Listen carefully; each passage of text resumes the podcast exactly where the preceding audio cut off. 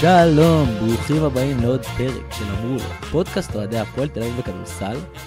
אה, אנחנו מקליטים פרק אה, ממש ככה בשיא הפגרה.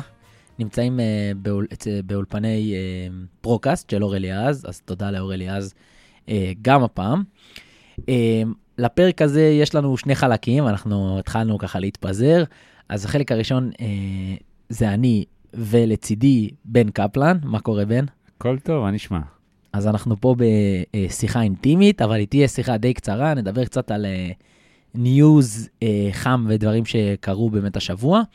Uh, ובהמשך יצטרף אלינו אורח מיוחד, שאנחנו ככה שמחים לארח. אני חושב שרוב מי שמאזין גם מכיר את האורח. מי שלא ילמד להכיר אותו היום, ובטח כבר ראה את השם, אז חיים יצחקי, חבר הוועד המנהל. עורך הדין. כן, עורך הדין חיים יצחקי, נכון. חבר הוועד המנהל של הפועל ב... אה, אם אני לא טועה, אה, שתי, אה, יצא בשתי בחירות האחרונות כאילו, ובעצם אמון על כל הנושא המשפטי והייעוץ המשפטי וחוזים. אז הוא יצטרף אלינו ממש אחרי שאנחנו פה נתחיל ככה לדבר. אז בואו נתחיל. השבוע, להפתעתנו או לא להפתעתנו, התבשרנו על חתימה של שחקן נוסף. אה, שחקן זר שאולי יהיה ישראלי. אמ, בעזרת השם. כן. תראה, אני... אז, אז ג'ף וויטי בעמדה חמש, מי שלא שמע, אני מעריך גם שכולם שמעו את זה, אז ג'ף וויטי בעמדה חמש. אמ, אני בשתי מילים אגיד עליו שהוא סיים, מסיים שנתיים בבלבאו, אה, בליגה הראשונה בספרד, ולפני זה הוא עשה שנה מעולה, ממש, נכון? כן, אפשר, אפשר להגיד מעולה. בנס ציונה. אמ, והוא מגיע להפועל, הוא בגיל די מבוגר כבר, 34, אה, אני אוודא את עצמי, אבל 34, נכון? אני לא טועה. אני חושב 32. לא, אתה אל תתחיל איתי, זה רבנו קודם על, אה, גיל, על שחקנים אחרים. 33, 33, יש, יש הסכמה. 33, אז, אה, אז כן, הוא בן 32, לא אני, לא אתה, 33. כן.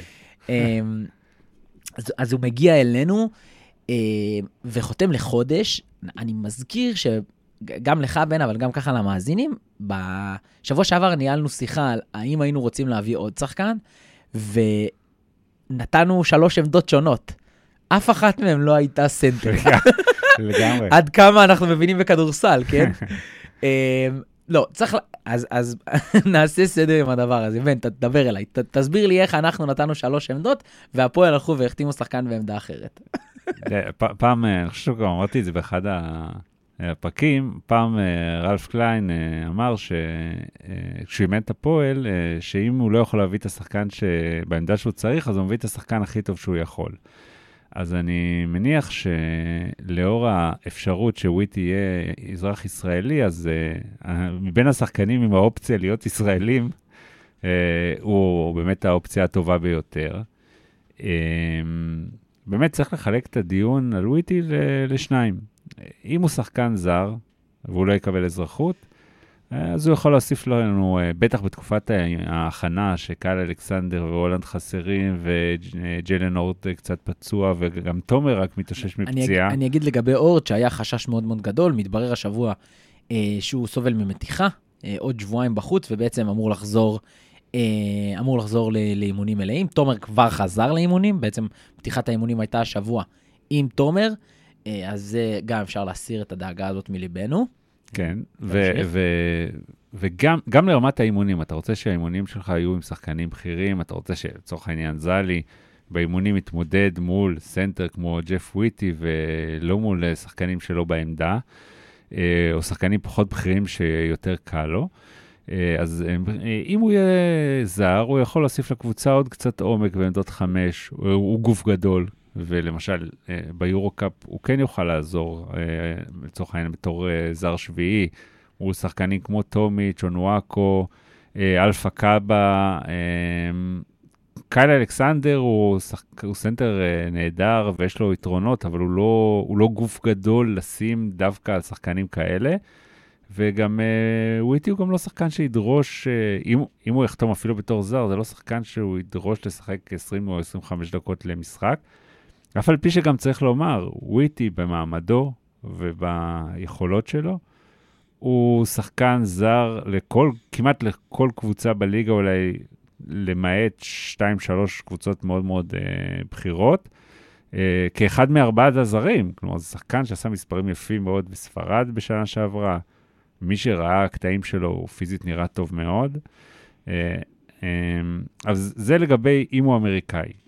אם הוא ישראלי, או אפילו באמצע העונה הוא מקבל אזרחות ישראלית, אתה, אתה יכול, גם בשבילי, אם שחקן נרשם בתחילת העונה כזר, אפשר באמצע העונה לרשום אותו כישראלי?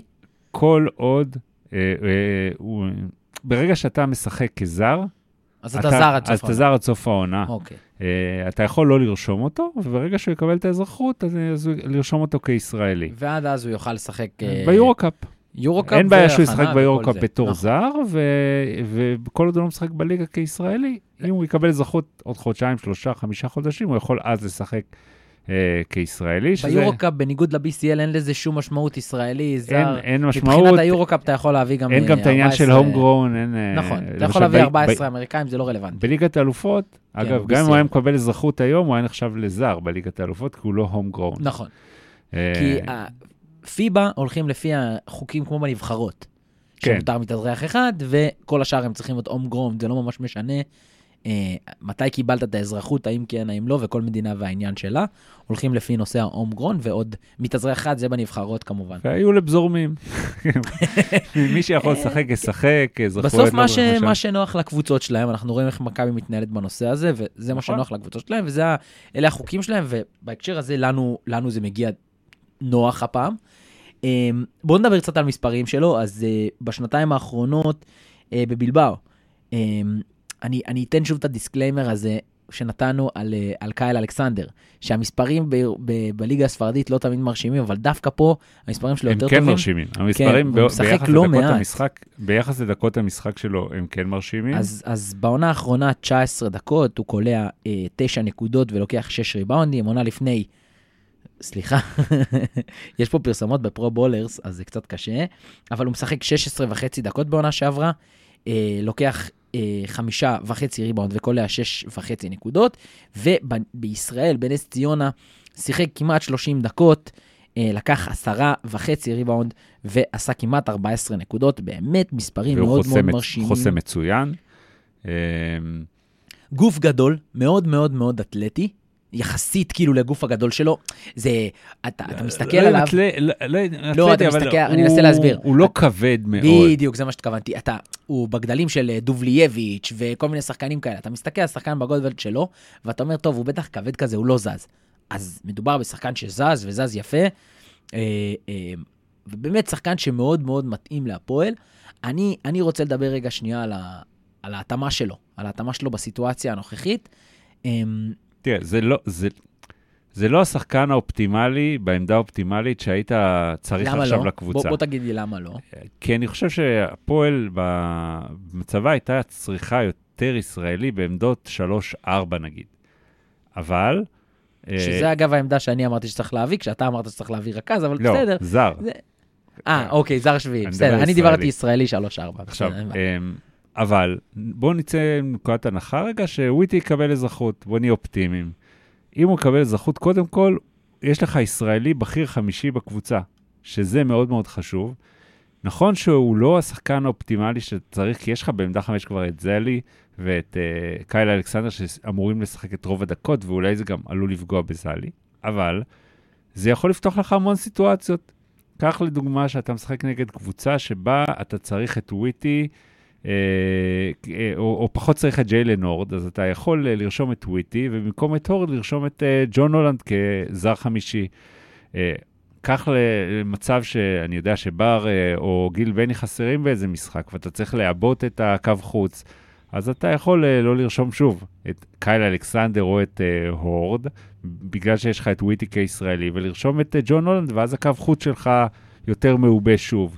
הוא, ברגע שיש לך עוד ישראלי בכיר, אז זה פותח לך המון המון אופציות, למרות ששוב, כשכולם בריאים וכשירים, גם אם הוא ישראלי, מישהו פה ייפגע. אמ, אני הבנתי שוויטי מראש יודע שאם וכאשר אה, הוא יירשם כישראלי, הוא מגיע לסיטואציה שהוא לא אמור להיות שחקן מרכזי. אה, הבנתי גם שהוא שחקן עם אופי מאוד מאוד נוח, אה, בואו בוא נגיד את האמת, בתור ישראלי, הוא ישראלי ברמה מאוד מאוד גבוהה, הוא... בוא, בוא, אם הוא היה נולד בישראל, הוא היה סנטר פותח של נבחרת ישראל, מן הסתם.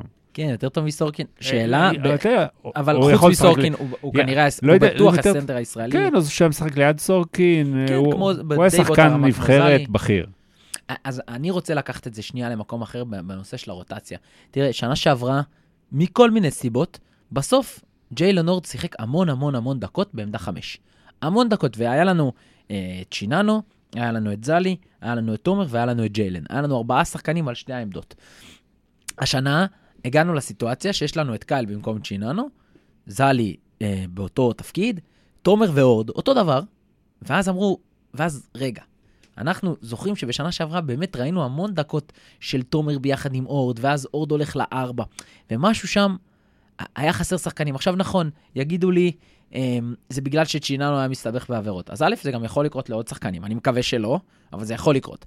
ב', תראו, בסוף, בואו ניקח את הקבוצות, את uh, שתי הקבוצות שאנחנו מתמודדים איתן בליגה הזאת, ירושלים ומכבי, לשתי הקבוצות יש שחקן, אם לא שניים, יותר מאיתנו, לפני שהוספנו את וויטי. ישראלים, אה, אה, שישה, וזרים, שישה-שבעה, ואנחנו נמצאים חמישה ישראלים, כשמתוך אחד הישראלים האלה, אתה אמרת שהוא לא ישראלי אה, בכיר, הגדרת את זה, אני... עדיין לא. צריך לראות. אנחנו מדברים על אייל הראל, צריך לראות כמה הוא משמעותי. אנחנו נהיה הראשונים פה לשמוח אה, ונקפוץ מהגגות, אם הוא באמת יהיה מספיק טוב, אבל אנחנו עוד לא ראינו את זה, אז, אז את זה צריך לראות. אה, וברגע שאתה מוסיף שחקן אה, כמו וויטי, אתה מביא כבר עם שישה ישראלים ושישה זרים, 12 שחקנים, סגל מלא, ובסוף המפעל הזה של היורו-קאפ נותן לך אה, כמות משחקים די מטורפת במהלך השנה. בחודש אוקטובר, אנחנו תכף נדבר על הלו"ז משחקים, אבל בחודש אוקטובר יוצא שאתה משחק תשעה משחקים. זה, זה, זה מטורף, זה כמות אדירה של משחקים. וכל משחק השנה יהיה מאוד חשוב. נכון, היורקאפ יתחזק ביחס לשנה שעברה, בטח הבית של הפועל. אגב, עזוב אם הוא יתחזק או לא, אני לא בטוח שזה נכון אה, אבסולוטית, אבל הבית של הפועל הוא בוודאות קשה יותר מהבית השני. 4-5 קבוצות שמועמדות לתואר. אה, של יורו-קאפ, שאני אומר חמש קבוצות, אני מתכוון גם להפועל, אבל באמת, אה, שמונה קבוצות שרוצות לעשות טופ שש, שמונה קבוצות שיכולות לעשות את זה, אה, בית מאוד מאוד קשה, ואנחנו נצטרך להיות שם כל משחק. וכשאתה מוסיף עוד שחקן ונותן עוד גוף ועוד דמות שיכולה לעזור, זה משהו שממש ממש יכול לעזור. אם וויטי יהיה ישראלי, והרשה לי לנחש, בלי לנכס, שהוא בסוף יהיה ישראלי, כן, החתמנו אותו לחודש, ואולי באמת נראה שזה לא עובד ואז אה, יחתכו או יחליטו שלא, אבל אם מדובר בישראלים, מדובר פה בבול פגיעה. אני רוצה לדבר שנייה על זלי. אמ, שמעתי אמירות של זה בא לו על הראש וכאלה. תראה, אמ, יש לנו ארבעה ישראלים שמבחינתי הם, אה, הם, הם אהבה שלי. כאילו, הם, אני מרגיש שלהם כמו, חלקם כמו חברים וחלקם כמו אה, הגיבורים שלי והפועל בשבילי, בסדר? אבל אנחנו עשינו השנה מהלך אה, עם עופר, שמסמל את איפה אנחנו רוצים להיות. אה, היה פה, אה, מי זה היה? האוזמן. האוזמן אמר לנו, אה, אתם אה, מעדיפים לא לנצח, אתם מעדיפים מערכים, לא? ואני אמרתי, אנחנו רוצים לנצח יחד עם מערכים. ואני חושב שהדבר הזה, צריך להבין אותו. זלי, אני מת עליו, ואני חושב שהוא שחקן מהמוכשרים בארץ. אני חושב שהייתה לו עונה לא טובה, ואני חושב שהשנה הוא יהיה הרבה יותר טוב. אבל זה לא אומר שבכמות המשחקים שאנחנו אה, נשחק, עם ה-13 קבוצות בליגה, והבית אה, אה, הבית ביורו-קאפ, ואני מקווה שנעשה קצת יותר רחוק בגביע, ונגיע באמת עד לשלבים האחרונים של הליגה והשלבים האחרונים של היורו-קאפ, יהיו הרבה יותר משחקים, גם צריך לזכור שם שיש סדרה באמצע, נכון? אה, בשלב אה, באמצעי. ביורו-קאפ יש סדרה, כן. כן. אז, אז יש שם עוד כמה משחקים, ובאמת אנחנו נצטרך להיות בכל משחק, וצריך להגיד גם שזלי, יש לו איזו נחיתות מסוימת מול מספר קבוצות, אה, גבוהים של מספר קבוצות, אם זה מכבי, אם זה ירושלים, גם, גם ירושלים זה חצי נכון, אבל, אבל בעיקר ב, ביורו-קאפ. ביורו-קאפ אתה רואה איך בדלונה אה, עם טומיץ', ועכשיו הביאו לשם את שיננו. אתה רואה קבוצות, ונציה. כל קבוצה בכירה היום באירופה לא מדבר, יורוליג אין בכלל מה לא, לדבר, נדבר על ה... אבל גם קבוצות הבחירות ביורו-קאפ, יש להם חמישה שחקנים שיכולים לשחק בעמדות הפנים. ושלושה שחקנים שיכולים לשחק בעמדה חמש. וגם צריך לזכור משהו, גם, אין ספק שזה יפגע בזלי. לא צריך, כאילו, אנחנו צריך להגיד את האמת, ו- וזה זה כן יכול לפגוע. האם זלי אבל- בגילו לא נמצא בשלב שאם הוא משחק 17 דקות או 16 דקות, זה לא יותר נכון לא, לסוג השחקן שהוא? לא, ברור שזה מה ש... אבל הוא רוצה שיהיה את ה-16 דקות האלה, ולא יהיה פתאום משחקים של 4 או 5. אז, אמ, אז יש פה, תשמע, אבל אני, אני- אבל אני אגיד אם, משהו- אם יהיה 4 ו-5, אנחנו. אני חושב שדני עושה, עושה, זה טעות. נכון, אני מסכים לא איתך. צריך להיות דבר כזה. הוא צריך לשחק 12-14 דקות כל משחק, מסכים איתך. אה, ומשחקים שהוא טוב, ובטח מול קבוצות בארץ, ויש הרבה קבוצות שיהיה לו הרבה דקות, צריך לשחק 17, 18, 19 דקות, ו- ו- והכל טוב. אה, מסכים, באמת, אה, מסכים לקבל איתך דקות. לגמרי. אמ, גם צריך להסתכל על זה ככה. אנחנו הולכים לעונה ארוכה, ועונה קשה, ואנחנו רוצים להתמודד בשלושה מפעלים. אתה לא רוצה להגיע למצב שבו אה, אתה פתאום מגיע למשחק מכריע בליגה, או בגביע, עם שלושה ישראלים בכירים.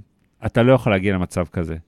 אמ, או אה, שה, שהשנה ביורו-קאפ אה, לא עולות שמונה קבוצות כבר לשלב הבא, נכון? עולות שש, וכל משחק הוא הרבה יותר חשוב מהבחינה הזאת. אתה לא רוצה לפספס את המקום השישי, בטח, אבל גם ההבדל בין מקום שלישי לחמישי יכול להיות לפעמים משחק אחד, שאתה לא רוצה לפספס אותו על פציעה של שחקן. כי הוא יכול להיות שווה תואר. כן. מבחינת אה, לארח וכאלה. כן, כי יש, לכל, לכל אה, מיקום כזה יש השלכות מטורפות על המשך העונה. ו, ואתה צריך את העומק הזה, ואתה צריך שבכל משחק יהיו לך את ה, לפחות הארבעה ישראלים בכירים האלה. ואגב, אם כבר, זה לא הדבר המרכזי, אבל אם אנחנו דיברנו על אייל הראל, אז להתקדמות, או אפשרות ההתקדמות של אייל הראל, זה מצוין. למה? כי- תסביר.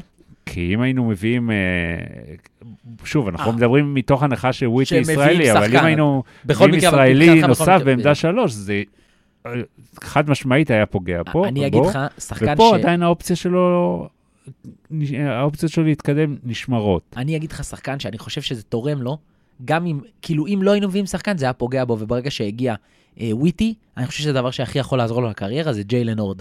אנחנו פה, היה לנו הרבה שיחות על אם הוא 4 או 5.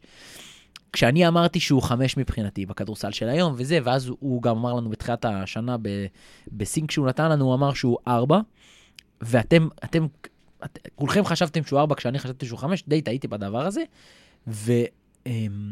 וברגע שיהיו שם שלושה שחקנים, ישראלים, זרים, זה לא כל כך משנה בהקשר הזה, בטח אם, אה, וויטי יהיה ישראלי, אז זה הרבה יותר משמעותי. רוב הדקות של אורד הוא ישחק בעמדה 4, נכון. ולהתפתחות של הקריירה שלו זה יותר נכון. נכון, גם שנה, צריך לזכור עוד דבר. לפעמים יש סיטואציות במשחק שאתה צריך לפעמים את החמש הנמוך הזה, כמו הורד. בעיקר בליגה מול קבוצות שמשחקות בסגלים קצת יותר נמוכים, ולפעמים גם, ב, גם באירופה יש לך פתאום, אתה רוצה קצת לרוץ וקצת זה. אבל העונה, קייל אלכסנדר, בגלל האתלטיות שלו והמוביליות שלו וסגנון המשחק שלו, הוא נותן את זה גם ככה מעמדה חמש, את, ה, את, ה, את. היכולת הזאת, אז אתה פחות תצטרך את זה. וכן, אורד אמור להיות בעיקר בעמדה 4, ושוב, העונה היא, כל... אתה צריך תעודת ביטוח. אתה לא רוצה בסוף באיזה משחק, נוקאוט בגביע, של חס וחלילה איזה שחקן חסר, להגיד, בואנה, הפסדת את המשחק הזה בגלל שחסר לי ישראלי. אז אתה לא אמור להגיע לשם עם התקציב שיש לך השנה. אה, כן, בסוף אנחנו רוצים לנצח כל משחק, ואנחנו אה, נתקדם עכשיו, אם כבר אנחנו מדברים ככה על כל משחק, אז אני רוצה לדבר איתך קצת, בממש 2-3 מילים, אה, על הגרלת המשחקים, סדר המשחקים שפורסם השבוע. נעבור ככה על החמישה המשחקים הראשונים, כי במחזור החמישי אנחנו מקבלים את מכבי בחוץ, ואנחנו פותחים מחזור ראשון בבית, שזה כבר כיף, נגד גליל עליון, דרבי. דרבי על שם עופר ינאי. כן. הדרבי על שם אה, נופר, אה, נופר אנרגיה. אה, מחזור שני, קריית אתא בחוץ, נגד שרון אברהמי, זה גם דרבי? כל משחק הוא דרבי. מחזור שלישי אנחנו דרבי נגד נגד אבנר. דרור. נגד הרצליה, תשמע, זה כבר יריבות רצינית מאוד. ואז עוד משחק בית. דרבי וויטי נגד נס ציונה. אגב, נס ציונה, העלינו סרטון של וויטי אה, מפ... בנס ציונה, מפרק אותנו, הוא גם סיים מחזור, אה, שחקן המחזור במחזור הזה, ועל הפרקט שם היו אה, וויטי, לימונד, טוקוטו, גולן גוט. אה, לא זוכר, והיה עוד מישהו, כאילו כולם כן. שם היו אה, שחקנים שאחר כך, או קודם או אחר כך היו בהפועל, אז אה, קטע נחמד. אה, אז אמרנו אה, נס ציונה בבית, ואז אתה אה, יוצא לדרבי אה, חוץ. אה, ואגב, אני, אני אלך עוד שלושה משחקים, כי זה כן קצת אה, כאילו אומר משהו. המחזור אחרי זה יהיה לנו את עפולה בבית, אחר כך רמת גן בחוץ, אגב, טוקוטו. אה, זהו, פה אני רוצה לעצור, כי אז מתחיל קצת, קצת משחקים קצת יותר קשים. אבל להוציא את הדרבי בחוץ, שזה, בוא, זה משחק 50-50, אה, זה קשה, אה, אתה לא יודע איך מכבי תבוא, אתה לא יודע איך אתה תהיה. באמת, משחק ברמה הכי גבוהה שאנחנו אה, נראה בשנים, אה, שאנחנו נראה, אני חושב, כי, כי הפועל באמת, בעיניי, תהיה הכי איכותית שהיא הייתה, אה, מול מכבי טובה, כן?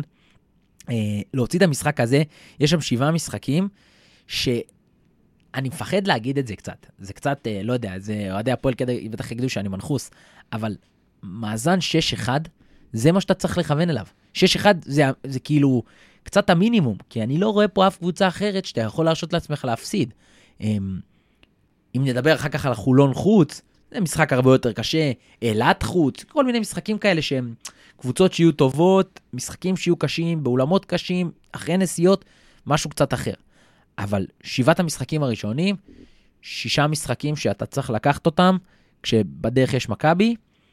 אמ, אבל צריך לזכור שאנחנו כן. מתחילים את העונה עם היורו-קאפ, ובין לבין יהיה משחקי יורו-קאפ, והרבה פעמים מה שיקרה זה שהפוקוס יהיה על היורו-קאפ, ואני קצת חושש מזה. אמ, בפורמט שאנחנו בשנתיים האחרונות, אמ, אנחנו קצת מסתכלים על, על, על המשחקים האלה אחרת מאיך שהסתכלנו לפני 4 או 5 שנים. אה, כי אנחנו באמת קבוצה עם סגל יותר עמוק, קבוצה יותר טובה. אני חושב שגם כל המערכת יותר מקצועית.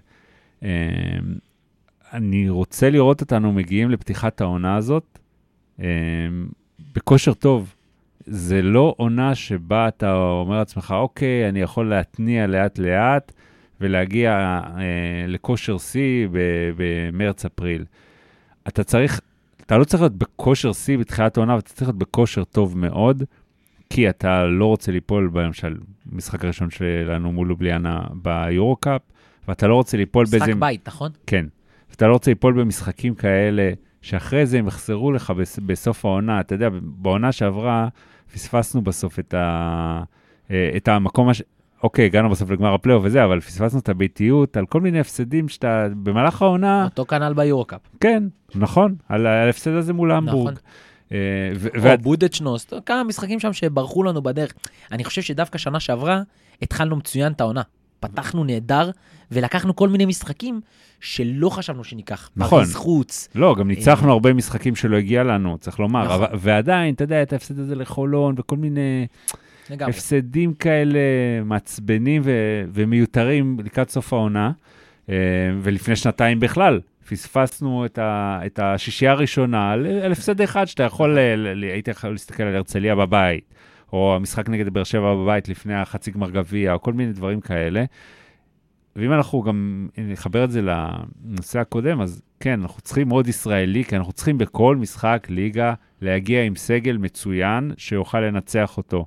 גם כבר... אם יחסר אלכסנדר, וגם אם יחסר אורד, וגם אם יחסר ג'קובן, ויחסרו מן הסתם, אתה לא יכול לזרוק שום משחק, ואתה צריך, ומצד שני, אתה גם לא יכול להגיע לכל משחק כאילו זה גמר גביע, אבל אתה צריך, אם, אם הסגל שלך הוא מספיק עמוק, אתה מגיע לכל משחק עם סגל מספיק טוב כדי לנצח אותו. אם כבר, אם כבר דיברת על, על השיחה מקודם, על וויטי, אנחנו מדברים על להגיע מוכנים, יש תשעה משחקים, אני, אני חושב שספרתי נכון, שניים, שניים, סדר גודל של שמונה, תשעה משחקי הכנה, אה, כולל הגביע ווינר, שאלה יהיו משחקים שיכינו אותך טוב אה, לעונה. בסוף, בשלישי לא, שלישי או חמישי לאוקטובר, יש לך אה, משחק ראשון ביורו-קאפ, שמיני לאוקטובר יש לך אה, גליל, ואז שוב יורו-קאפ, שוב אה, קריית אתא, שוב זה, ואתה נכנס לרצף הזה, זה הופך כאילו בבום, מ-0 ל-100. ואתה צריך גם לקחת בחשבון שעד אה, אמצע ספטמבר כנראה, קייל אלכסנדר לא יהיה. נכון. והולנד נכון. עכשיו לא יהיה, ואתה, וזה פתאום לצרף שני שחקנים לקבוצה שכבר עשתה חצי הכנה, ואתה צריך, פשוט תצטרך לתת גז רציני כדי להגיע בתחילת העונה, בתחילת אוקטובר, למשחק נגד לובליאנה אש, ולנצח אותו ואז להתחיל את הליגה טוב. אגב, אנחנו הקבוצה היחידה בליגה עם שחקנים במונדו בסקט? אה, אני חושב ש... אני חושב שכן. אני חושב שכן. כמעט בטוח שכן, וזה שני שחקנים, אגב, הם, לא יודע אם זה הכי מרשים אתכם, אבל מבחינתי זה אחלה וזה נחמד. לא כל כך עוזר לנו בהכנה, אבל כן, הם, נאחל להם בהצלחה לקייל אלכסנדר ולג'ון הולנד, ושיחזרו בריאים ושיחזרו fit אה, ומוכנים אה, לעונה, זה בטוח הם יגיעו. כאילו, אלא במקרה של טפו טפו טפו וכאלה. אמ, אז אנחנו עכשיו נעשה אה, קסם, וייכנס לפה חיים יצחקי. אהלן חיים, מה נשמע? וואלה, מצוין. אז הצגנו אותך בחלק הראשון. אמ, בוא תגיד לנו על עצמך ככה כמה מילים, שמי שמכיר בשם או לא מכיר, אמ, חיים יצחקי, אני חבר בוועד המנהל של העמותה, עכשיו חשוב להגיד את זה, של העמותה של הפועל אוסישקין בשש, שבע שנים אחרונות, אני חושב שבע שנים אחרונות, ו... אה, אני יודע מה אני עושה שם, אה, נוהגים לומר שאני יועץ משפטי, אני לא אוהב להגיד את זה, אבל אה, זה כנראה חלק ממה שאני עושה, וגם אה, עובד הרבה עם הקהל. אה, אני חושב שיש לי... תסביר, מה זאת אומרת עובד עם הקהל? אה, הקהל של הפועל תל אביב, כמו שאנחנו יודעים. דורש עבודה. דורש עבודה. אה, ואני במשך, תשמע, אני 20 שנה, 30 שנה, אני יודע כמה שנים שאני לא מפספס משחק, לא בבלומפילד, לא בזה. עם השנים, אני חושב שכבר אין בן אדם שאני לא מכיר שם, ואין בן אדם שלא זה, ו... אז זה צד אחד של הדברים. צד שני של הדברים שעכשיו, באירופה, וכל מיני כאלה, יש לנו עניינים של לעשות תאומים לקהל, של uh, מגיעות קבוצות גדולות של אוהדי הפועל תל אביב לערים שונות באירופה, צבא שלם של אדומים מגיע וצריך לדאוג ש... שזה יעבוד. אז גם את זה אני עושה בשנה, שנה, לא רק אני, אבל גם אני עושה את זה בשנתיים האחרונות. אז סבבה, אז אתה ככה, בגדול עברת על מה אתה עושה בהפועל, אני רציתי לדעת מי אתה, אתה התחלת ישר להפועל. מה זה מי אני? אני חיים. אני חיים. אז אמרנו קודם עורך דין חיים יצחקי. כן, מה? כן, לא, אתה יודע, חשוב שאנשים יכירו מי... תראה, אני, לדעתי, תראה, אנחנו אני מבין מכירים את אותך- השאלה שלך, אני פשוט לא אוהב לזרוק קורות חיים לזה. אני חיים יצחקי, מה? זה עוסק כעורך דין פלילי כבר הרבה מאוד שנים. לפני כן למדתי פילוסופיה, הגעתי עד לרמת דוקטורט בפילוסופיה. אני שמעתי שהיו איתך כמה אנשים די מעניינים בתואר. אתה מדבר על יריב לוין. גם. עוד אחד פחות מעניין, אבל גם. אוקיי. גם גיא ברזל היה איתי. זה השני. אגב, גיא ברזל באמת היה איתי בתואר, יריב לוין למד משפטים עוד כשאני למדתי פילוסופיה, אבל היינו אני וגיא ברזל ויריב לוין, באמת, גם עופר כסיף. כן, היינו החבורה הקטנה של אוהדי הפועל תל אביב באוניברסיטה העברית בירושלים בתקופה שלפני האינטרנט, וכשאתה רוצה להתעדכן, אז אתה צריך לפגוש בן אדם ולשאול אותו מה הוא יודע. יריב לוין היה חלק מהחבורה הזאת, כן. אנקדוטה שאני אהבתי. אמ, אז אוקיי, אני רוצה, לפני שניכנס ככה לדברים, אני רוצה לדבר אה, על העונש אה, האחרון שקיבלנו. בעצם אנחנו מקבלים עונש של, אה, מאור, אחרי מאורעות הדרבי, סדרת הגמר, שלושה משחקים אה, בהתחלה, שלושה משחקי רדיוס, שיו, מעל 75 קילומטר. בהתחלה שני משחקי רדיוס, אוקיי, ומשחק שלישי שבו יציע יהיה סגור. אוקיי, אז שני משחקי רדיוס 75 קילומטר ועוד משחק נוסף עם יציע סגור, אנחנו, הקבוצה מערערת. אה, אנחנו בגדול זוכים בערעור, אני יודע, לא יודע, משפטית. משנים את קורא העונש. לזה הקלה? בוא אני אגיד לך, בוא אני אתן לך את התשובה. אני אמרתי לרמי בבלומפילד לפני אה, זה, התחיל בדיוק בבלומפילד, שעמדנו שם בשער חמש, שם אנחנו אוהדים, שם אנחנו לא קשורים לזה, אבל היו שם... אם אתה לא אם אתה לא תדבר על המיקרופון, אנשים כמוך יכעסו עליי אחר כך. צודק. אז ככה. עמדנו שם כמה אנשים שקשורים להפועל תל אביב בכדורסל, אבל בבלומפילד אנחנו עומדים שם כאוהדים וזהו. והתחלנו לדבר, ובדיוק הגיע ביום שישי, הגיעה ההחלטה, יום שישי האחרון, עמדנו במשחק מול הפועל חדרה, ושאלנו את עצמנו האם הצלחנו בערעור או לא הצלחנו בערעור, ואמרתי לרמי, ואני אומר את זה גם כן, אמרתי לו, תקשיב רמי, יש לך את העורך דין הכי טוב שאתה יכול לקבל. ביקשת ממני לבטל את הרדיוסים, ביטלתי את הרדיוסים. לא, לא אמרת לי מה, כאילו זה, ביטלתי את הרדיוסים, לא האמנת, הנה, ביטלנו את הרדיוסים. אז הרדיוסים עכשיו ברצינות.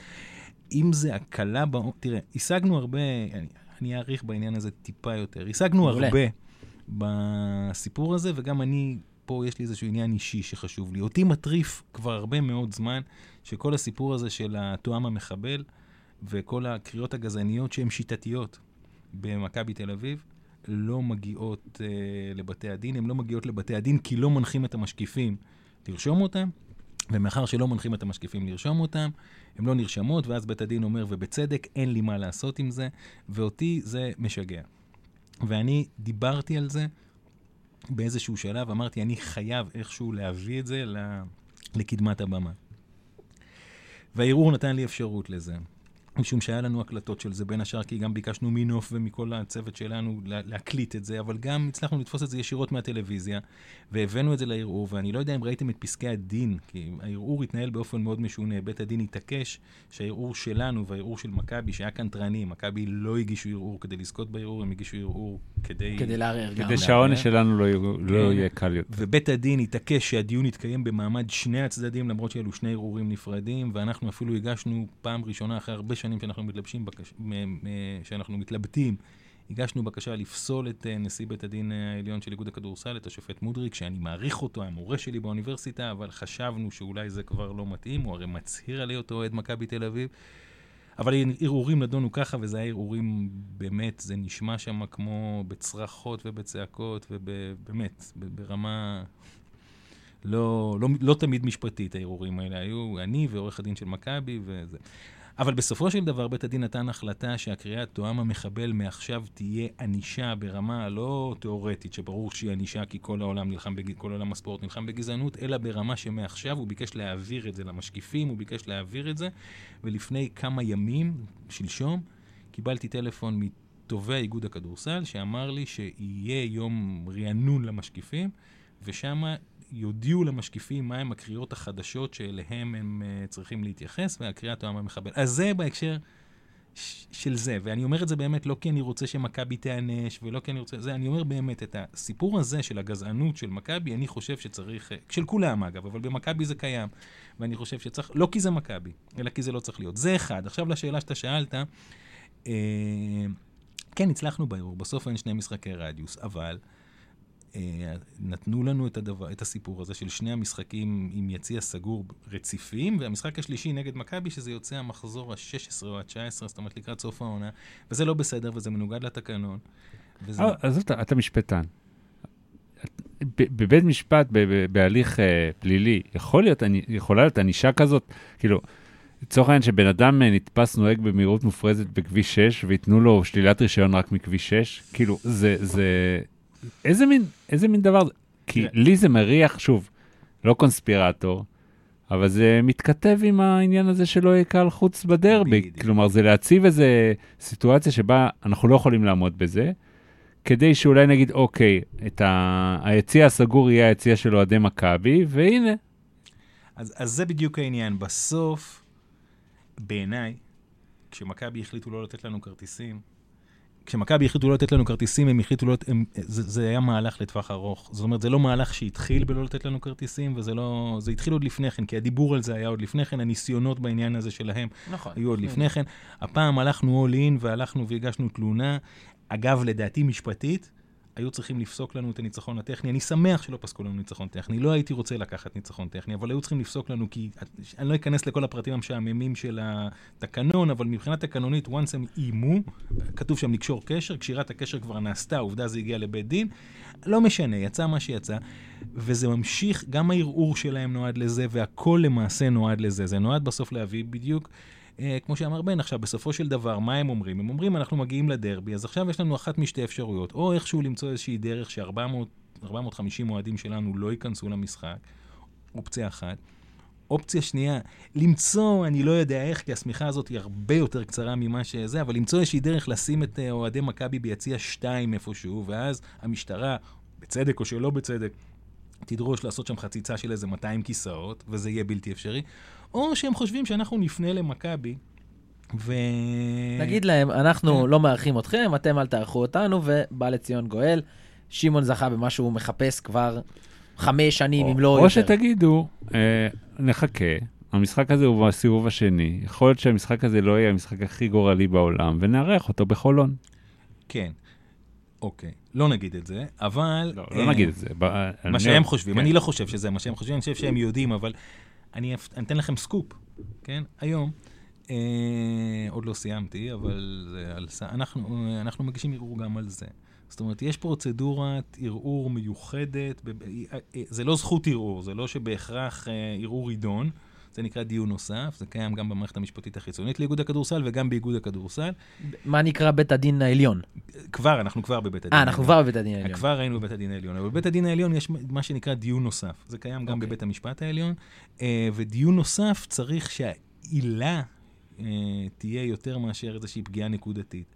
עכשיו, אנחנו טוענים שיש כאן קביעה תקדימית. אה, לא, לא רק טוענים, זאת אומרת, יש עובדתית. פה קביעה תקדימית. יש פה לא- קביעה תקדימית, כי התקנון קובע שעונשים יינתנו בצורה רציפה. עכשיו אני אספר לכם עוד משהו שאתם בטח לא יודעים. אמ, לפני כמה שנים קיבלנו עונש רדיוס, זה אתם יודעים, אני לא זוכר מתי, אבל קיבלנו איזשהו עונש רדיוס. אה, ומשחק הרדיוס היה צריך להתקיים נגד הפועל אילת. למה נגד הפועל אילת? כי הפועל אילת הייתה המשחק הבא. אה, ואנחנו הגשנו ערעור, זה ממש היה בעניין של ימים. והגשנו ערעור על הדבר הזה, וביקשנו עיכוב ביצוע, כי אמרנו, מה טעם לשחק משחק רדיוס והערעור יידון רק שבוע אחר כך, אז כבר אי אפשר, אה, ביקשנו כן. עיכוב ביצוע. ואיגוד בית הדין פנה להפועל אילת, לשאול אותם את עמדתם, ואנחנו קפצנו ואמרנו, מה שקשור להפועל מה אילת. זה קשור להפועל אילת? הפועל אילת במזל יצא שזה המשחק שלהם, אז מה, איזה say יש להם? והפועל אילת לא התביישו עוד גם להתנגד, ואמרו, מה פתאום, יש לנו זכות טבעית, אלוהית.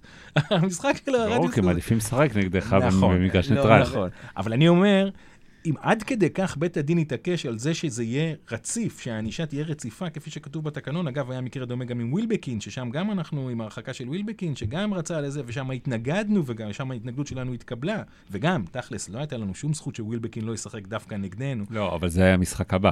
נכון. זה היה בסדרת אה, פלייאוף. הכל בסדר, אבל אני אומר שוב, זה המזל שלך שקיבלת את זה כאילו שאתה המשחק הבא, לא, לא, נכון. לא חטאו נגדך. זה לשאלה אגב, שאתה זה. זה בדיוק כמו שסתם דוגמה, נגיד שבמשחק, בדרבי הראשון עכשיו שיהיה, אה, לורנזו בראון יורחק. מישהו מעלה על הדעת שהאיגוד אה, יקבע שההרחקה שלו תקפה רק מהדרבי הבא? אני מסכים, זה איזה בדיוק מין דבר העניין. זה? אני מסכים, זה בדיוק העניין, וזה גם מנוגד לסעיף תקנוני. אז נכון שהתקנון של איגוד הכדורסל הוא מאוד דרקוני וקובע שבסוף הדיינים יכולים לעשות מה שהם רוצים, ואני הבנתי שמודריק עצמו הוא גם זה שפעם לפני 30 שנה כתב את התקנון הזה. במ- במקרה עומד מולכם זה שכתב את שכתב את הפקודות האלה. אה, וזה שוב אני אומר, אין לי אישית נגד, השופט מודריק שום דבר, הופעתי אצלו הרבה פעמים כעורך דין, אני, הוא היה מורה שלי באוניברסיטה, אני מכבד אותו והכל בסדר. אני חושב שזה לא בסדר, והגשנו ערעור. מעבר לזה, יש לנו גם אפשרות להגיש בקשת חנינה לאחר ריצוי חצי מהעונש, חצי מעוגל כלפי מטה, זאת אומרת שאחרי משחק אחד נוכל להגיש בקשת חנינה. אבל, אבל בואו בוא נסתכל רגע על העניינים מנקודת מבט ריאלית, אוקיי? יש דרבי מחזור חמישי, נקווה שלא, אבל סביר להניח שיהיו אבוקות, ואז יכול להיות שכל השיחה שלנו על העונש הזה תתייתר, כי יהיה משהו חדש. כי לי תמיד יש הרגשה, כמו שאמרת, כשמכבי ניהלו את העניין בגמר הפלייאוף, הם הסתכלו קדימה, שהכל זה, זה משחק מקדים של הדבר האמיתי שיקרה אחר כך. אז ברור שמתישהו במהלך העונה יהיו אבוקות או יהיה איזה משהו, ואז אנחנו נחטוף. כ אתה יודע, כמו, כמו שבית הדין, על איזה צד שבית הדין יקום באותו בוקר. כי באמת, אני, אני לא מבין, שאיך פתאום, אני נגד אבוקות, אני חושב שזה לא צריך להיות, ו- ואנחנו גם צריכים לעשות בדק בית. אבל איך פתאום אב- אבוקות נהיה הדבר היחיד שמתעסקים בו? כאילו, המכה. היחידה שיש בכדורסל הישראלי, פתאום זה אבוקות. אז גם זה אמרנו בערעור, אבל אני אגיד לך לפני כן, אה, ושוב, יש דבר אחד שהוא מיתוס, ודבר שני שהוא מציאות. במציאות, עד לסדרת גמר, עד לסדרת גמר הפלייאוף, אצלנו פתחו אבוקות במהלך העונה פעם אחת. אצל מכבי פעמיים. זאת אומרת, זה לא אנחנו המועדים, אה, וגם בית הדין, כאילו, כי בבית הדין באו ואמרו, לכם יש, מכבי שם צעקו וצעקו, להפועל תל אביב יש גיליון הרשעות של 21 העמדות לדין במהלך העונה. זה נכון, אנחנו עומדים לדין כל משחק. על קריאות, שמעון מזרחי תתאבד. אבל לא על, על, על, על איזו עבירה שנתפרה למידותינו, וזה, לכן התואם המחבל יקזז את זה. למה פתאום מתעסקים באבוקות כדבר, אז, אז אני אגיד על זה ככה, אחד, אה, אחד כי... בוא מכ- נסכים שזה לא צריך להיות, אבל, תראה, אבל זה, אני- יש אני מיליון לא דברים. אחרים שלא אנחנו- מתעסקים אני- בהם. אתה יודע, אני ואתה ודעותינו בנושא קצת שונות, שזה בסדר. אמ, אני חושב שאין מה לעשות, לאיגוד אין הרבה ברירה בזה, גם בכדורגל, גם בכדורסל, לה- להתאחדות. אמ, בסוף הם צריכים להעניש על זה באיזושהי צורה. אני את הדבר הזה יכול להבין בין מה שקורה היום למה שאפשר להעניש, או לדרך שאפשר להתנ... להת... להתנהל מול הדבר הזה, יש עוד המון המון לאן ללכת. אז אני רוצה, אני, אני אגיד לך משהו. ד- לי יש דעה, ואני לא אגיד אותה, בעניין אבוקות, כי היא לא מעניינת. כי אני חושב שבסופו של דבר, אני באמת מאמין בחופש הביטוי. חופש הביטוי לא רק במובן של המילה, אלא גם במובן של המעשה. עכשיו, ברור שלחופש הביטוי יש גבולות. ואני חושב ש... ו- ו- וברור שלא דין אבוקות באולם כדין אבוקות באיצטדיון, ששם אני בכלל לא מבין את ההתנגדות. אמ, ואני חושב שצריך למצוא איזושהי דרך. למשל, אה, היה הבדל בין, אה, היה הבדל בין אבוקות שהושלכו לבין אבוקות שהוחזקו ביד. אבוקה שמוחזקת ביד די מנטרלת את הטענה שאם יזרקו אותה משהו אה, יישרף. אבל, מה הסכנה באבוקה שמוחזקת ביד? ככל שאתה מחזיק אותה יותר זמן, יש יותר סיכוי שיתפסו אותך. חד אוקיי? משמעית. ולכן, למשל, אם היו מייצרים את ה... אם. תראה, אני, אני, הרבה לפני שהייתי עורך דין, והרבה, לפני הרבה מאוד שנים, לא נעצרתי, אבל עוכבתי על ידי שוטר בגלל השלכת אבוקה. עכשיו אני נשבע לכם שלא הדלקתי, אני נשבע לכם שאני לא יודע איך מדליקים אבוקה, ובטח שלא זה. לא הדלקתי אבוקה, אבל מה היה? מישהו הדליק אבוקה במשחק, אני חושב נגד הפועל פתח תקווה בבלומפילד, מישהו הדליק אבוקה, ואז עוד שוטרים כן היו ביציע, ואז הגיע איזשהו שוטר, ואז הוא זרק את האבוקה, ואז שהוא זרק את האבוקה, היא נפלה לי ליד הנעל, והתחילה זה, ואז היה, עמדתי בדילמה של מה לעשות, להישרף, אני לא יודע מה בדיוק זה עושה, או להזיז אותה. כאילו, אז אפשר להסדיר את העניין הזה, וכשהעניין הזה יוסדר, אז אפשר יהיה גם להסדיר את הענישה, עד אז זה כאילו, צריך לקבוע איזושהי ענישה, אבל צריך גם לקבוע ענישה מסודרת, ולא להשתולל. איתה. ו- וזה לא מה שהיה פה. כלומר, זה, זה ממש מ-0 ל-100 תוך משחק אחד. מכבי עשו קצת רעש מאבוקות, ופתאום הדבר היחידי שכולם מתעסקים בו, כולל מינהלת ובתי הדין ואיגוד הכדורסל והתקשורת, זה רק באבוקות. כן? אבל זה לא חדש לנו, הרי זה בסופו של דבר, ולכן אני חושב, ובמובן הזה נגיד גם הפודקאסט הזה הוא דבר מאוד חשוב. אני חושב בכלל שהפועל תל אביב, כעוד צעד קדימה שהיא צריכה לעשות, אני חושב, הגענו לאיזשהו מעמד חזק מאוד במנהלת הליגה. אנחנו היום לא מה שהיינו מול מכבי ומול אחרים במנהלת הליגה. הגענו למעמד חזק מאוד באיגוד הכדורסל. הגענו למעמד חזק מאוד על המגרש. אנחנו קבוצה חזקה היום בהרבה מאוד מובנים. בתקשורת, וזה לא אומר חלילה שאני מאשים מישהו מהמערכות שרלו... שקשורות לתקשורת אצלנו, בתקשורת אנחנו עדיין בפיגור מאוד מאוד משמעותי. אחת הסיבות לזה זה השליטה... שליטת הנרטיב של הקבוצה של המדינה, שכבר מזמן לא קיים בציבור, עדיין קיים מאוד מאוד בתקשורת הכאילו ממלכתית שלנו, ולא רוצה לדבר את כל הדיבורים על ערוץ הספורט וכל הסיפור הזה. אני חושב שאנחנו צריכים להתחזק בתקשורת ולדעת לבנות נרטיב. עד שלא נדע לבנות נרטיב, יבנו את הנרטיב נגדנו. זה, וזה הסיפור של האבוקות, שכן, יש בהם בעיה, אבל לא, הם לא חזות הכל, והם כן נתמסות כחזות הכל בתקשורת. ושם. אגב, אחת הסיבות שהפודקאסט הזה קיים. כי אנחנו מרגישים בתור אוהדים, ואתה אתה אומר את זה, אבל אני יכול להגיד את זה בעיניים שלי, שבסוף ערוץ הספורט, אנחנו מבינים את ההקשרים שלו, וישבו אצלנו אנשים מערוץ הספורט, ועוד ישבו פה, למרות שזה לא מתאים לחלק מהאנשים, כי אני חושב ש... אולי הנהלת ערוץ הספורט היא משהו אחד, אבל אני חושב שיש שם הרבה אנשים שהם לא בדיוק, ושהם יודעים כדורסל. וערוצים נוספים, אגב, שהיום הם לא פחות גרועים, אם נדבר על, אה, על אתר אה, וואן, אמ, כביכול, לכאורה זה, אל תתבעו אותי, אל תעשו לי כלום, אבל, אה, אבל מבחינתי יותר קשה לי לאכול את הדבר הזה, כי יש שם ממש אוהדים שמקליטים אה, פודקאסט אה, על מכבי, כי הם אוהדי מכבי, וזה שלהם, אין בעיה, תעשו מה שאתם רוצים, אבל רק להבין איך הדבר הזה נראה, ומבחינתנו, זה עוד פלטפורמה שאנחנו יכולים להעביר. אה, את אוהדי הפועל מדברים, ו, ונרטיב שהוא שלנו. אז בניית... זה כן היה לי חשוב להגיד, אז- אז להתחבר למה שאמרת. בניית הנרטיב זה דבר שאנחנו צריכים, זה באמת, זה הצעד הבא שלנו. עכשיו, זה לא, לא תקנה בכסף, אלא לא. אם כן, זה, לא תקנה את זה בכסף, אבל אתה צריך לא, להבין אנחנו לא בדרכים כן, האלה. אבל אתה צריך להבין את המשמעות של זה, וזה חלק, זאת אומרת, נגיד בארגונים אמריקאים.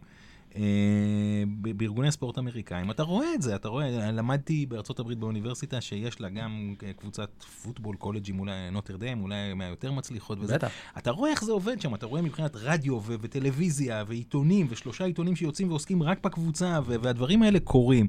הם צריכים לקרות גם אצלנו והם צריכים לבוא גם מאיתנו. זאת אומרת, לבוא, אני מדבר עכשיו מאיתנו לא כאוהד, אלא מאיתנו כקבוצה. הם צריכים לבוא והם יבואו. אנחנו, אנחנו גדלים כל הזמן, זה עוד שלב בהתפתחות. לגמרי, לגמרי, אני ממש מסכים בדבר הזה. אה, בן, אתה רוצה להוסיף עוד משהו בנושא של העונשים ובתי הדין? לחזור רגע לעונש ש... שקיבלנו? שוב, הדבר המ- המרתיח, אנחנו גם אה, רואים את אה, הגרלת המשחקים, אז שני המשחקים הראשונים של הסגירת יציע, תכלס הם לא היו כאלה משמעותיים, כי זה גליל עליון והרצליה. אבל הסיפור של הדרבי, אני לא רואה איך אפשר להסתדר איתו אם אה, משהו לא משתנה. שוב, אני, יש לי הסתייגות מהרבה דברים שהקהל שלנו עושה. אני, זריקת חפצים ו... עשה, שנה כבר לא... עשה, כן. אמ, אבל אני חושב שהענישה נגדנו היא מוגזמת והיא מופרזת, ו- ו- וזה כל פעם משהו אחר. גם, שוב, שיר אה, נגד שמעון מזרחי. ופתאום אה, אה, יצרו איזה תודעה, ואז בזמנו, אני חושב שזה היה פרנקל, שהוא היה יושב ראש המינהלת, גם, נכון. כן. גם דחף את זה, אני זוכר, היה איזה משחק אפילו שהוא הלך למשקיף או משהו כזה. אגב, אתה זוכר למה זה התחיל? אני לא, איך זה לא, התחיל? לא. זה התחיל בתקרית אה, סופו אה, והחבר שלנו. ומאחר שסופו, אה, זה תמיד זה מתחיל בסופו של דבר, כשמישהו ממכבי עושה משהו ממש לא בסדר, אז על הדרך הם מוציאים איזושהי פסיקה שתעניש אותנו אחר כך לדורות. סופו רדף אחריו, ואז נוצר הסיפור הזה של השמעון מזרחי תתאבד. והפועל תל אביב, אני חושב שאנחנו עמדנו לדין באירוע הזה גם. כן. בוודאי, כאילו, זה- בוודאי, כי הם צריכים למצוא את היה. הסיבה, ואז זה הופך להיות סיבה. עכשיו, אותו דבר גם פה, כי מה קרה פה? מכבי לא נתנו לנו כרטיסים, וזה האלף-בית של החטא. זאת אומרת, זה אסור לעשות, אבל אם זה כבר ככה, אז בוא נמצא איזשהו משהו, בוא נעשה את הביגר, לא יודע אם זה ביגר, אבל אלסוור בטוח, ויאללה, אבוקות, למי אכפת ומאז כולם מדברים על זה. כן, ולא מדברים יותר על זה שלא נתנו לנו חיים. כרטיסים. כן. כמה שנים אתה היועץ המשפטי של הפועל? אני למעשה מעולם לא הייתי היועץ המשפטי. כמה שנים אתה מתנהל ב... כמה שנים אני מתנהל כיועץ משפטי של הפועל. אה, אם אני בוועד המנהל שבע שנים, אז אני חושב שתשע שנים או משהו כזה. כמה ב- לאורך הכמעט עשור הזה בתי הדין אה, זזו לטובתנו? ל- לטובת האמצע? זו שאלה, זו שאלה לא פשוטה. אה, כי ברור לנו הרי, אתה אומר שאנחנו חזקים במינהלת, ואתה אומר שאנחנו חזקים באיגוד, ושאנחנו מתחזקים ב- ב- בכדורסל, אבל מבחינתי, בסוף בסוף, איכשהו בכל האיגודים האלה ובכל המקומות האלה, יושב עסקן שהתמונה שיש לו זה עם צעיף של מכבי. זה לא אה, זה, החיבור שיש לו, בסוף אנחנו נענשים יותר מכולם, באופן. חסר פרופורציה. בסוף אנחנו אנשים יותר מכולם באופן חסר פרופורציה. השאלה אם הייתה איזושהי תנועה ואם הייתה איזושהי מגמה, אני חושב שכן. יפה, אז שאלתי, שאלתי האם באמת הייתה תנועה, ואתה אומר שכן. כן, אבל האם יש אתה לה... חושב כן. שאנחנו בדרך עוד לשם? זה תלוי בהמון גורמים שהם ככה באמת אה, אה, קונטינגנטים, זאת אומרת, יום אחד זה ככה ויום אחד זה ככה. במהלך התקופה, נגיד שאני שם, היו שניים, שלושה אפילו, תובעים שונים. שאגב, אני מכבד את שלושתם, באמת אני אומר את זה, לא כי, כי צריך להיות politically correct, אבל אחד מהם היה מאוד מאוד כזה, מוסר נוצרי כזה, זאת אומרת, אה, נודניק. שני שמות. קצרים. כן, טלו, אני כן. אוהב אותו, באמת, אבל הוא היה קצת עם מוסר, אני הייתי אומר לו את זה כל הזמן. היום יש לנו את אה, איתמר אה, ליפנר, עורך דין איתמר ליפנר, שהתפיסה שלו היא אחרת. אז זה דבר אחד שמשנה, וגם בדרך היה את רונית באמצע, כן, אבל היא פחות עסקה בזה. והדיינים וכל מיני דברים משתנים, אבל בסך הכל הפכנו להיות מה... יודע, פעם אמר שמעון מזרחי שהוא ראה את האיש הזה עם הקפוצ'ון האדום רץ על הפרקט והוא לא ידע מי זה והוא לא הבין שזה יושב ראש הפועל תל אביב, הוא אמר את זה על רמי באיזשהו הקשר. כן, אוקיי, היום הוא יודע מי זה רמי. אני חושב שיודעים היום גם מי אנחנו. זאת אומרת, אנחנו לא. צריכים, אנחנו כן צריכים להעריך את עצמנו. אנחנו כהפועל תל אביב יודעים מי אנחנו, אנחנו כבר לא זה, וזה כן עוזר באיזשהו מקום, ואתה יודע מה? באמת בעולם שאני רוצה, גם כעולם שמוביל אותי להיות אוהד הפועל תל אביב, פתאום חוזרים 50 שנה אחורה, או אני לא יודע מה, אני גם לא רוצה שיגידו עכשיו זאת קבוצה גדולה, בוא נקבל ריספקט. אני רק רוצה יחס שוויוני, ולשם אני מתקרב. הרספקט קצת מטריד אותי אפילו לפעמים, אבל אני, גם אני, שם. אני גם אגיד על זה שמבחינתי, שלא יענישו את מכבי על, אה, על... עזוב שאני נגד גזענות ובעיניי זה הדבר הכי נורא שיש, אבל שלא יענישו את מכבי על תואם מחבל, ושלא יענישו אותנו על, על הכל, ושיפסיקו אה, אה, להיכנס לכל דבר שאומרים, אתם רוצים להעניש? אתם מתחילים להעניש אותנו על משהו? אז תענישו את כולם. אין בעיה, נכנסתם לתוך המשחק הזה, תלכו עליו עד הסוף. זה משחק מגעיל, זה מבזה, זה מבזה בעיקר אתכם בעיניי, את בתי הדין ואת המשקיפים וכל מי שצריך אה, ללכת ולהיות, אה, אני, אני מסמן אה, כזה, כותב, כותב במחברת, אתם רוצים לעשות את זה, לכו על זה, אבל, אבל שיהיה שווה לכולם. אז אתה יודע, אז אני אגיד לך על זה שני דברים. אחד מהם יהיה, כי נזכרתי באיזה אנקדוטה, אבל, ומסדרת הפלייאוף, אבל אני, אני אגיד לך לפני כן, אה, אני אומר את זה כל הזמן בבתי הדין. אני לא רוצה שיענישו אחרים. זאת אומרת, יש מעשים שהם ענישים, אבל מרבית המעשים שהם נתפסים כענישים זה מוסר פוריטני בעיניי, זה לא נכון, זה לא צריך להעניש על זה, זה פוגע בחופש הדיבור, זה פוגע, עזוב חופש הדיבור כאיזה מטרה גדולה, זה פוגע בחיים שלנו, אנחנו, אף אחד לא, בואו נלך לפרה הקדושה של שירי השואה. מישהו פעם, קח פעם איזה מישהו שטיפה מבין בספרות, עזוב טיפה מבין בספרות, ילד שינסה לנתח את השירים האלה, יש בהם סתירות לכיוון הזה ולכיוון ההוא, ואתה לא יודע אם הם, אם הם נאצים אז למה הם במחנה, עזוב את כל הקשקושים האלה, בסדר, זה שיר זה בסוף. גם, זה גם, שוב, אני גם נגד זה, אבל זה כבר, לא. זה כבר לא טאבו ב, בשיח הישראלי, נכון. כבר, כבר איזה 20 שנה, כאילו. אז זהו, אז, זה- אז אני אומר, בחייאת, תנו לאנשים לחיות. אבל זה בסדר, ולא עושים את זה, אבל אני אספר לך דווקא הפוך ממה שאמרתי קודם, זה באמת אנקדוטה. אה, רגע, ואז אני מגיע לבתי הדין, ואני אומר את זה, שואלים אותי כל פעם, למה לא הגשת תלונה? הם הגישו תלונה, למה לא? כי הרבה מהתלונות הם, מכבי מגישה נגדנו תלונה באופן שיטתי, זה לא רק אמרנו, משקיף. רגע, רגע, רגע, מה תלונה? אמרנו שמשקיף, משקיף קובע, אז איך- מכבי טורחי, כי אפשר גם להגיש תלונה. מכבי טורחים להגיש תלונות באופן שיטתי. אגב, עוד לא. קבוצות עושות את זה? היה לנו איזשהו משחק עם הפועל ירושלים, עכשיו היה, אז סוחב אותי לאנקדוטה אחרת. היה איזשהו סיפור עם הפועל ירושלים. אה, איך קראתם לזה? ענף, נכון? שמעתי את אה, נבות שניהל פה את נכון, הפודקאסט ברמה ש- נכון, נכון. זה, הוא ניהל את הפודקאסט הזה. הוא מקצוען ברמה אחרת. כן. אגב, בוא, הנה, אני פותח פה עוד ענף. עוד ענף, יאללה. תפסתי את, את נבות, שמעתי את ה- זה שלו כמה ימים אחר כך, וזה בדיוק היה יומיים שלושה לפני החתונה של זלי, ראיתי אותו בחתונה של זלי, אמרתי לו, תקשיב, הוא פספס פה ביג טיים. כל האירוע על המטוס, בגר... האירוע המעניין באמת על המטוס בגרן קנריה, היה אחרי שלקחו אותו מהמטוס. אה, אז. התחיל הבלאגן. זה זווית שאנחנו לא כי עד אז מכירים. היינו אדישים לאירוע, סבבה, קורה פה משהו, אוקיי? אבל ברגע שלקחו את נבות, אה, זה כבר עניין שלנו. ואז התחיל הבלאגן, את כל זה נבות לא ראה. ענק, אז אתה צריך להשלים לנו. אתה צריך אז- אז-. אז תכף נגיע לשם, אבל בוא רגע נחזור. אני- כותב את זה, אני כותב את זה פה תחת סיפורים. יש כותרת סיפורים? זה נכנס. אוקיי, אז אה, זה, אבל, אז כן, היה לנו סיפור עם ירושלים, שזה גם אמרתי. באיזשהו שלב ירושלים, שיחקנו נגדם, שנה שעברה, ספידי סמית לא היה רשום. ברגע שהוא לא רשום, הוא לא יכול לשבת על הספסל. נכון.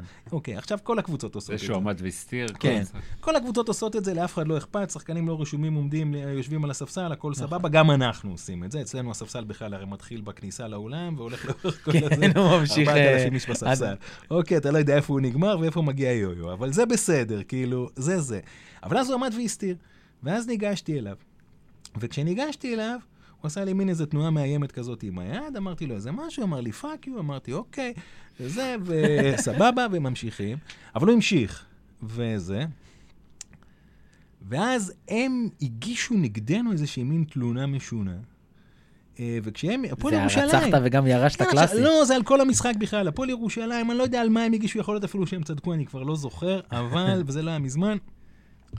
ואז אמרנו, אוקיי, ואז פירטנו את כל הסיפור הזה של uh, ספידי סמית, כן? וכבר כאילו הגשנו תלונה, אבל בסוף הוספתי שם שורה אחרונה וכתבתי שאם יותר לי, אני ארצה שהפועל ירושלים תעמוד על זה לדין, ובתנאי שהעונש שיינתן לה, זה עונש שיבואו אלינו לעשות סדנה של להפסיד בכבוד. אבל הם ניצחו את המשחק הזה, לא? כן, אבל זה היה אחרת. כן? ולהפך, אני אומר, שיבואו לעשות אצלי סדנה של להפסיד בכבוד, כן, אבל בסדר. בתור- המפסידים. אם יש משהו שאני יודע, זה להפסיד בכבוד, אז את זה אני רוצה אוקיי. ללמד. אל תיקח לו גם את זה. לא, אז זה, אבל מה שהתחלתי להגיד לכם, כן. כן, זה, זה שבדרבי, תשמע, זרקו עלינו דברים, עמדנו שם, אני עומד מאחורי הספסל. בדרבי אני עומד מאחורי הספסל, ביני, אה, כאילו, כן. מין סוג של חוצץ, למרות שיש שם פערי גובה, אה, בין האוהדים של מכבי לבין אה, הספסל. הספסל שלנו, שזה אני רואה כחלק מהתפקיד שלי, אני עומד שם. אה, אחד הדברים שזרקו עלינו הייתה אה, כוס ברד.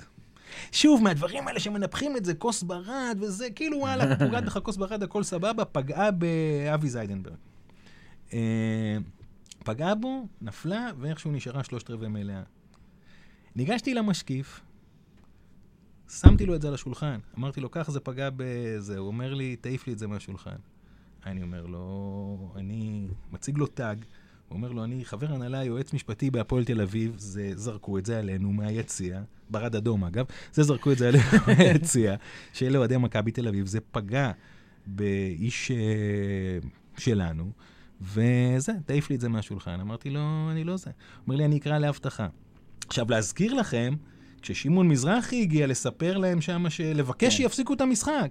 אף אחד לא אמר לו, אני אקרא להבטחה. אז במקומות האלה אנחנו עדיין... אה, יש, יש רגעים ביד אליהו, לא הקהל שלהם, הקהל שלהם לא מעניין יש רגעים ביד אליהו שהתחושת בעלי הבית שלהם היא כל כך אדנותית, אבל כל כך מגעילה, אבל היא, היא עובדת להם. אז אה, כן, שם אנחנו בחוסר. נתקדם, נתקדם מהנושא הזה, זה נושא שבכולנו אה, מוציא. הרבה, כן, הרבה אמוציות, אה, אבל אני רוצה להתקדם מהנושא הזה, ואני רוצה לדבר על אה, וויטי. חתם השבוע ג'ף וויטי, בתחילת הפרק דיברנו אה, על, ה, על החיבור המקצועי שלו ועל התאמה שלו לכדורסל של הפועל ואתה ולחיבור שואל אותי שלו. בתור אחד שמבין בכדורסל? לא. כאילו. אוקיי. לא, לא, אני לא שואל, בגלל זה דיברנו על זה קודם. אני לא רציתי לחשוף את ההבנות שלך בכדורסל, לא אוקיי, מבין, בסדר. אני... אמ, אנחנו מבינים שהוא חתום לחודש, ואנחנו מבינים אה, שהדיבור הוא על אה, לאזרח אותו. אתה יכול אה, לתת לנו פה אה, מידע נוסף, איפה זה עומד? כן עומד, לא עומד, אתה לא יכול, אל תיתן. אבל אה, מה זה חתום לחודש? יש אופציה אחרי חודש. לא, אה, חתום לשנה עם חתום לשנה עם. אופציה כן, ל- בדיוק. לשחרר. אגב, מי הקודם שהיה ככה? הנה, הוא כבר חתום לעוד שנה. ג'יילן הורד. עוד שנתיים, לא? אוקיי. זה, אתה יודע, כדורסל שנתיים זה אחלה, כאילו, זהו, חתום לשבוע הבא לפחות, אוקיי. בדיוק, שנה ועוד אה, שנה ואולי עוד כן. שבועיים. אה, one and one. בכל אופן, אה, ולאזרח זה לא מילה שאני אוהב. זאת אומרת, אה, מה זה לאזרח? לאזרח כמו שמכבי חיפה לוקחים איזה מישהו ואומרים, יאללה, בוא נעשה אותו אזרח, או כמו ש... זה, זה לא לאזרח, יש לו פוטנציאל התאזרחות, לא הרבה מדי יודע על זה. אבל אני יודע מה שיודעים, מה שכולם יודעים, יש לו פוטנציאל התאזרחות. אגב, הרבה יותר גבוה מאשר של אה, אחרים שקיבלו אזרחות, הוא קרינג- נשוי לישראלי. או של קרינגטון שרוצים לאזרח. כן, לא, אבל אבל נגיד קרינגטון אפילו. לנבחרת, נגיד אפילו זה, אבל של כל מיני אנשים. לא, סונדגרדן, אם, אם אנחנו מדברים על מכבי חיפה, סונדגרדן לא נשוי לבת זוגו הישראלית, הם מאורסים, הם בדרך להתחתן, זה הדיבור, וסטרשנוב החליט להעניק לו אה, אה, אה. מעמד כישראלי, כן. אה, ופה יש בן אדם שנשוי, נשוי לישראלית, יש לו... יש להם ילד. ילד. וסיפרתי היום לבת שלי, אני מחדרה במקור, והבת שלי הייתה אצל ההורים שלי, ומול הבית של ההורים שלי יש מכולת, ומעל המכולת יש איזושהי דירה, ובדירה הזאת גר, כשאני הייתי ילד, איזה בחור שחור, כהה עור, ואז לא היה כאלה בחדרה, גבוה, לא נורא גבוה, אבל גבוה יחסית. קראו לו דרק שרפ, הוא שיחק במכבי חדרה, ואף אחד לא הבין מה האיש הזה עושה בשכונה, זו שכונה קטנה בחדרה. לימים הוא נהיה פה אזרח ישראלי, אני יודע מה, קפטן נבחרת ישראל, וכאן, זאת אומרת, מה, אני לא רואה בזה איזושהי בעיה. אבל בשאלה, ואני באמת לא רואה בזה איזושהי בעיה, אני גם, לא משנה, אני לא אכנס לכל זה, כל הסיפור הזה של שחקן ישראלי, אותי הוא פחות מעניין. באמת הוא פחות מעניין, רואה אותנו כאזרחי העולם הגדול. אבל השאלה אם הוא כן יקבל אזרחות או לא יקבל את האזרחות, אזרחות היא שאלה שלו. היא לא אנחנו פועלים כדי לאזרח אותו. יש לו פוטנציאל התאזרחות, והלוואי אני מניח שזה חלק מהעניין שדווקא רוצים אותו. כאילו. כן, אני רק מתנגד לאקטיביות של הפועל הזה, לפועל באקטיב, כאילו, זאת אומרת, אנחנו כן. לא מאזרחים אותו, אנחנו יודעים שהוא פוטנציאל התאזרחות. אגב, היה לנו אותו דבר עם ריצ'י האוול, בשנייה נכון. שהתאזרח, העברנו אותו להפועל ירושלים. אל כאילו, תזכיר לי זה- את זה, אבל בים בנקס הצלחנו. כן, וואלה, איזה יופי, הצלחנו. בשנייה שהוא נהיה שחקן העברנו אותו לזה, כן. בסדר. טוב, אז אה, הבנתי. אה, אני רוצה לדבר אה, קצת על הסכם עם עופר ינאי. אה, הסכם שעבר, עבר ברוב גדול, דיברנו על זה פה בפרק הרבה, אה, בפודקאסט. אה, אפילו העלינו אה, לרשתות שלנו פוסט שלך. בעיקר דיברתם עם רמי, אבל לא שמעו, אבל... לא, דיברנו, דיברנו בנוסף גם אנחנו, נתנו את הדעות אוקיי. שלנו, כל אחד בפרק, מי שלא כמעט. דעות מאוד מגוונות היו. מאוד מגוונות, כולם בעד. אוקיי. מגוון ביותר. כן, אה, לקחנו את הפוסט שלך שהעלית בפייסבוק, והיה לנו מאוד חשוב להפיץ אותו בעוד רשתות. אני רוצה שתיקח אותי גם ככה... היה משהו בפוסט שלך, מה, נהיה לך קר? בוודאי. אה, אני, אני ארגיע את המזגן פה. אה, היה משהו בפוסט שלך, אני חושב שהיה קצת שונה. היה משהו יו- ממקום עמוק של מישהו שבאמת, ותשמע, אני הלכתי להאזין, אה, יש ביוטיוב קטע שלך שאתה מתראיין לפני בחירות לעמותה, אני חושב שזה ב-2018. וואלה. עשיתי חיים יצחקי בגוגל? אוקיי. ומצאתי את הדבר הזה, טוב. אה, ואתה, שואלים אותך, אחת השאלות, בחור בשם שאול, האמת שאני לא יודע מי זה. אה, שאול, נכון, זה כן, זה לא 2018, זה לדעתי לפני, אבל אוקיי. אוקיי, הוא שואל אותך שם בדיוק על הנושא הזה, ואתה אה, עונה איזה תשובה, ונראה שהנושא הזה הוא לא פשוט לך. תן את שלך. אני אגיד לך, וזה התחבר מאוד לפוסט הזה. אה, אה, אני לא סתם שאלתי, אני, היה לי ברור שזה... תראה, אז, אז אני אקח אותך, אנחנו פה, יש לנו זמן, אני אקח לגמרי. אותך טיפה אחורה. אה, אני ורמי חבר, רק רמי דבר ואני- על המיקרופון, כי אז אתה תגידי שלא שמענו. רמי ואני חברים אה, טובים. מעבר לעבודה שלנו בקבוצה, אנחנו חברים טובים. אגב, זה משעשע, כי הרבה פעמים אנשים ככה, זה, אני מכיר את רמי מהקבוצה, זאת אומרת, שאלת אותי כמה שנים אני פעיל בהפועל תל אביב כדורסל, תשע שנים. ביום שנהייתי פעיל בהפועל תל אביב כדורסל, פגשתי לראשונה בחיי את רמי כהן. לא, לא, לא אכלנו מאותו מסטינג, אני לא זה, אבל כן, היום אנחנו חברים טובים, גם בחיינו האישיים, וכן. הולכים לכדורגל בוודאי ביחד, ואין לנו עוד חיים אישיים מעבר לזה, כאילו, ונוסעים לסכנין בשבת והכל אה, זה. כולנו. אבל אה, כן, לא, אני מדבר ביחד וזה. אה, ורמי, איזשהו זמן, כל פעם יש לנו מין איזה מילת קוד כזאת, שהוא אומר לי, מתישהו נצטרך לקיים את השיחה, והשאלה מה השיחה תעשה ליחסינו. ומילת הקוד הזאת של השיחה זה היום ההוא שבו בסופו של דבר יימצא המשקיע המתאים, ואתה, כמו שרמי תופס אותי בתור השמאלני, או אני לא יודע מה זה, אה, אתה בסופו של דבר תהיה מאלה שמתנגדים לזה, ואז אנחנו נצטרך לקיים שיחה קשה, ובסדר. והנה הגיע היום של השיחה. אה, ואז קרה מה שכתבתי שם ב... תראה, ידעתי מי זה עופר. הכרתי את עופר. הכרתי היטב את האנשים שאיתו, את uh, שחר ונדב, um, את, נד, את שחר, את נדב באמת מהשנה וחצי שהוא איתנו, עם הקבוצה, גם לפני כן הוא, זה, ואת uh, שחר אפילו עוד לפני כן, משער שבע. Um,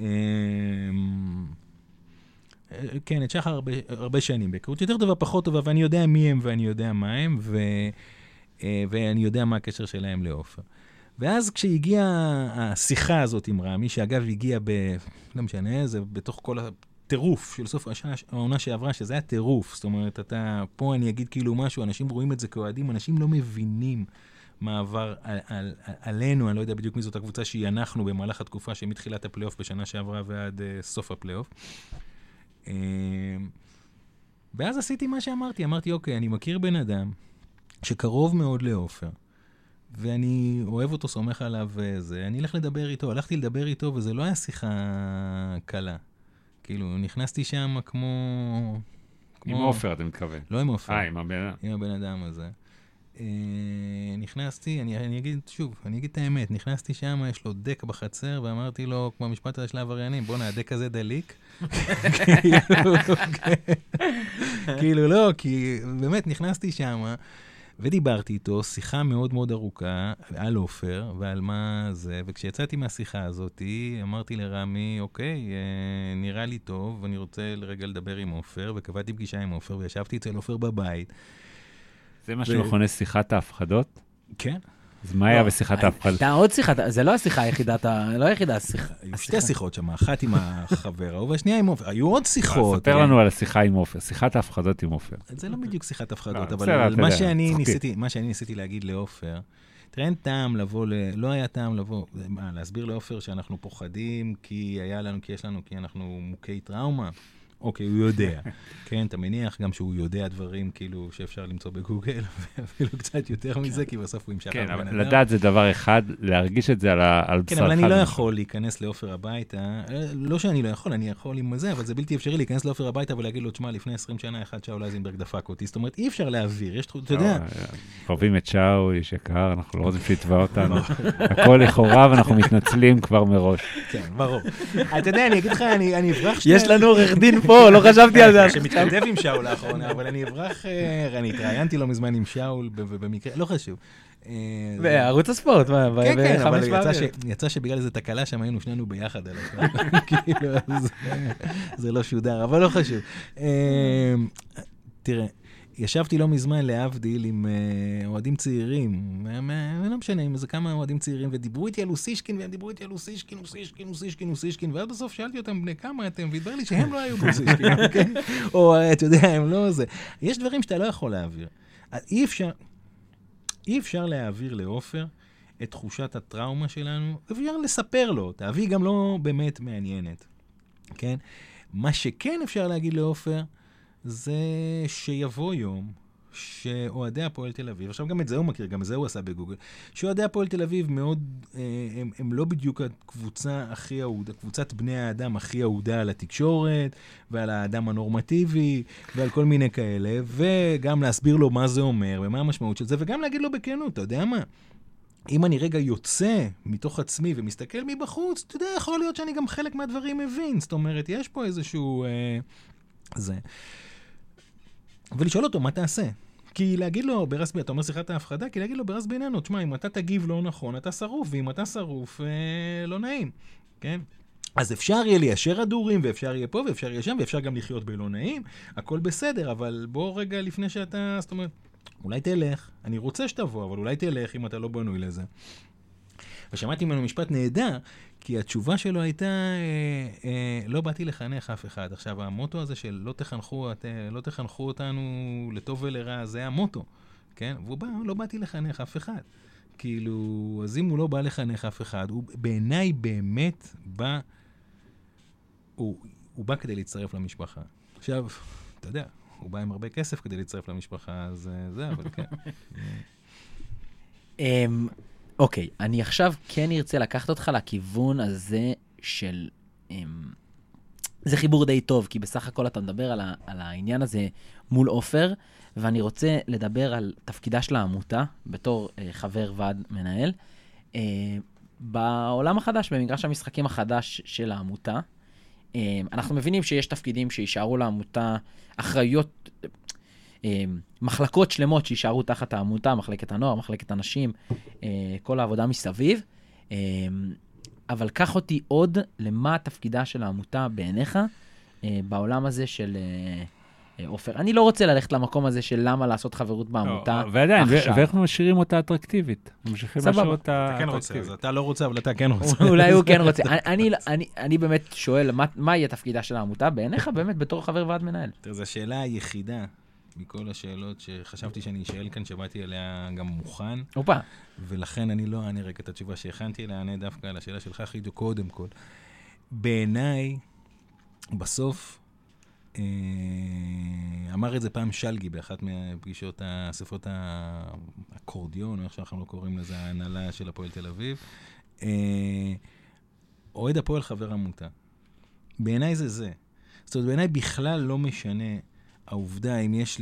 וגם את זה אמרתי גם לעופר, גם באותה שיחה, כן? בעיניי בכלל לא משנה אם יש uh, לעופר 51 אחוז, או יש להוא זה ככה, ואם יש זה. בסוף הפועל תל אביב זה אנחנו. הפועל תל אביב זה אנחנו, ואנחנו מאוגדים כעמותה. אז מבחינה תאגידית לא מעניין אותי בכלל, זה עניין משפטי, חוזים וחתימות וזה. הפועל תל אביב זה אנחנו, ואנחנו התאגדנו כעמותה.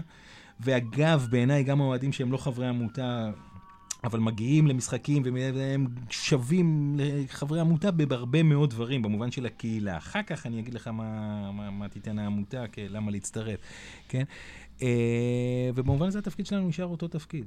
אז, אומרת, אז, העמותה... אז אני דווקא מסכים איתך פה. אני, אני חושב שאוהד הפועל, שמבין איך המועדון הזה קיים, גם בעולם של 51 אחוז עופר, צריך להיות חבר עמותה, ככה אני רואה את זה. אני שואל אותך, מה תפקידה של העמותה היום? כי אתה- לנהל את הקבוצה הבוגרת, זה כבר קצת פחות תפקידה.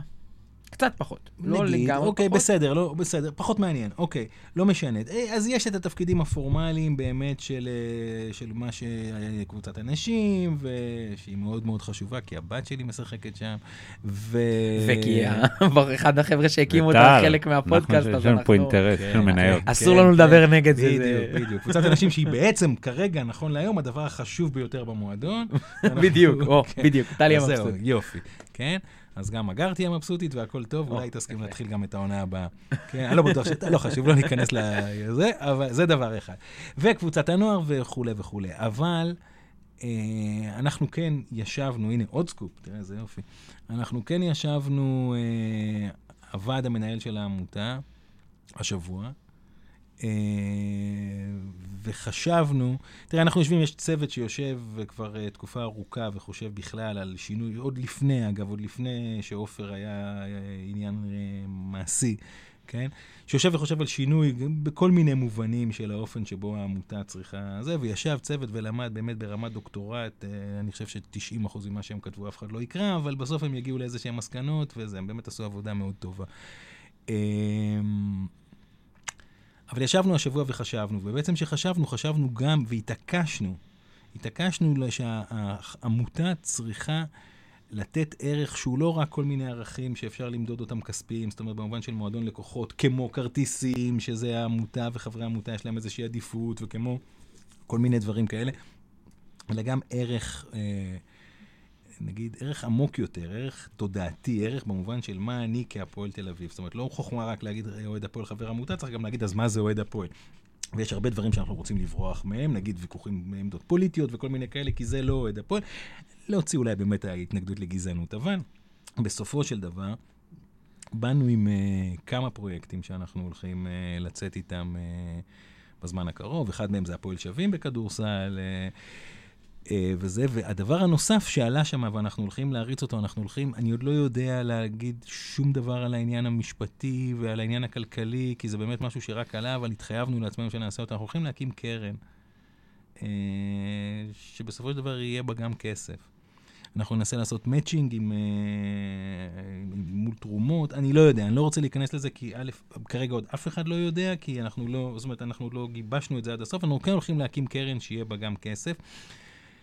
והקרן הזאת, אבל, אבל זה לא רק כסף, זה הרבה יותר מזה, זה גם לרתום את חברי העמותה כעזרה לקהילה. עכשיו, הביטוי עזרה לקהילה הוא ביטוי מאוד מאוד רחב.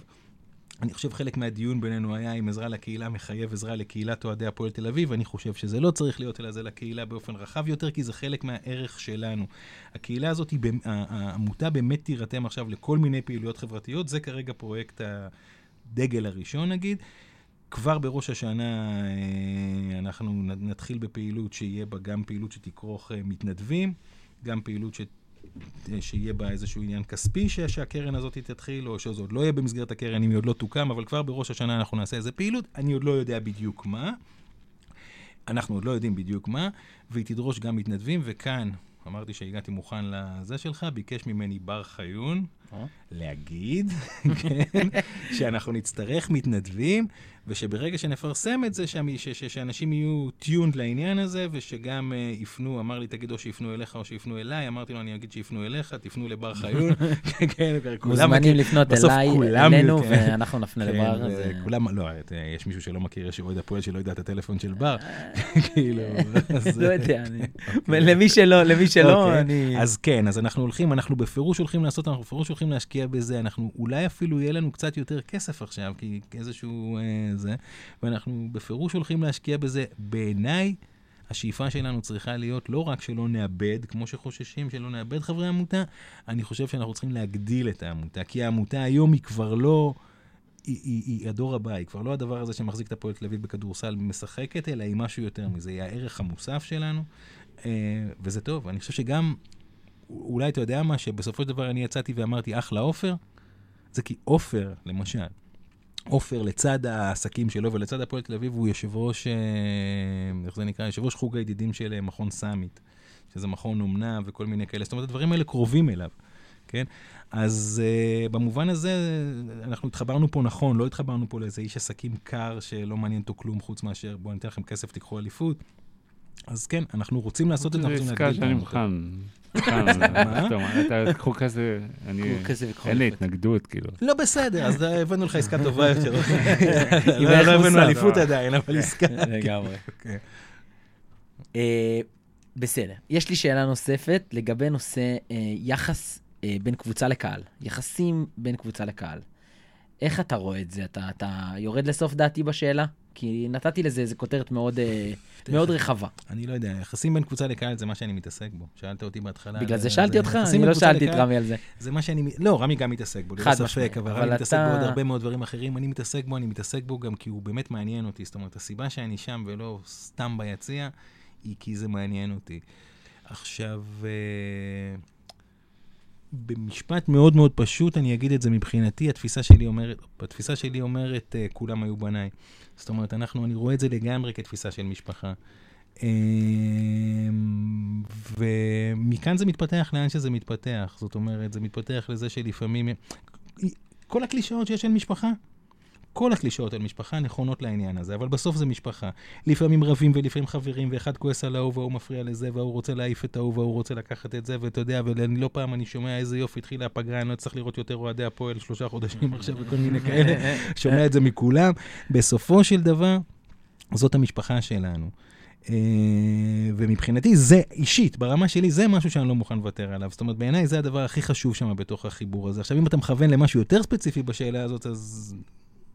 אני לא יודע, אז תשאל, אני אענה, אבל זה בעיניי, זה מקיף את הכל. אני לא יודע מה יקרה מחר למישהו מבני המשפחה, אבל אני יודע שאני, שהוא עדיין יישאר, משפחה שלי ואני שם. זה...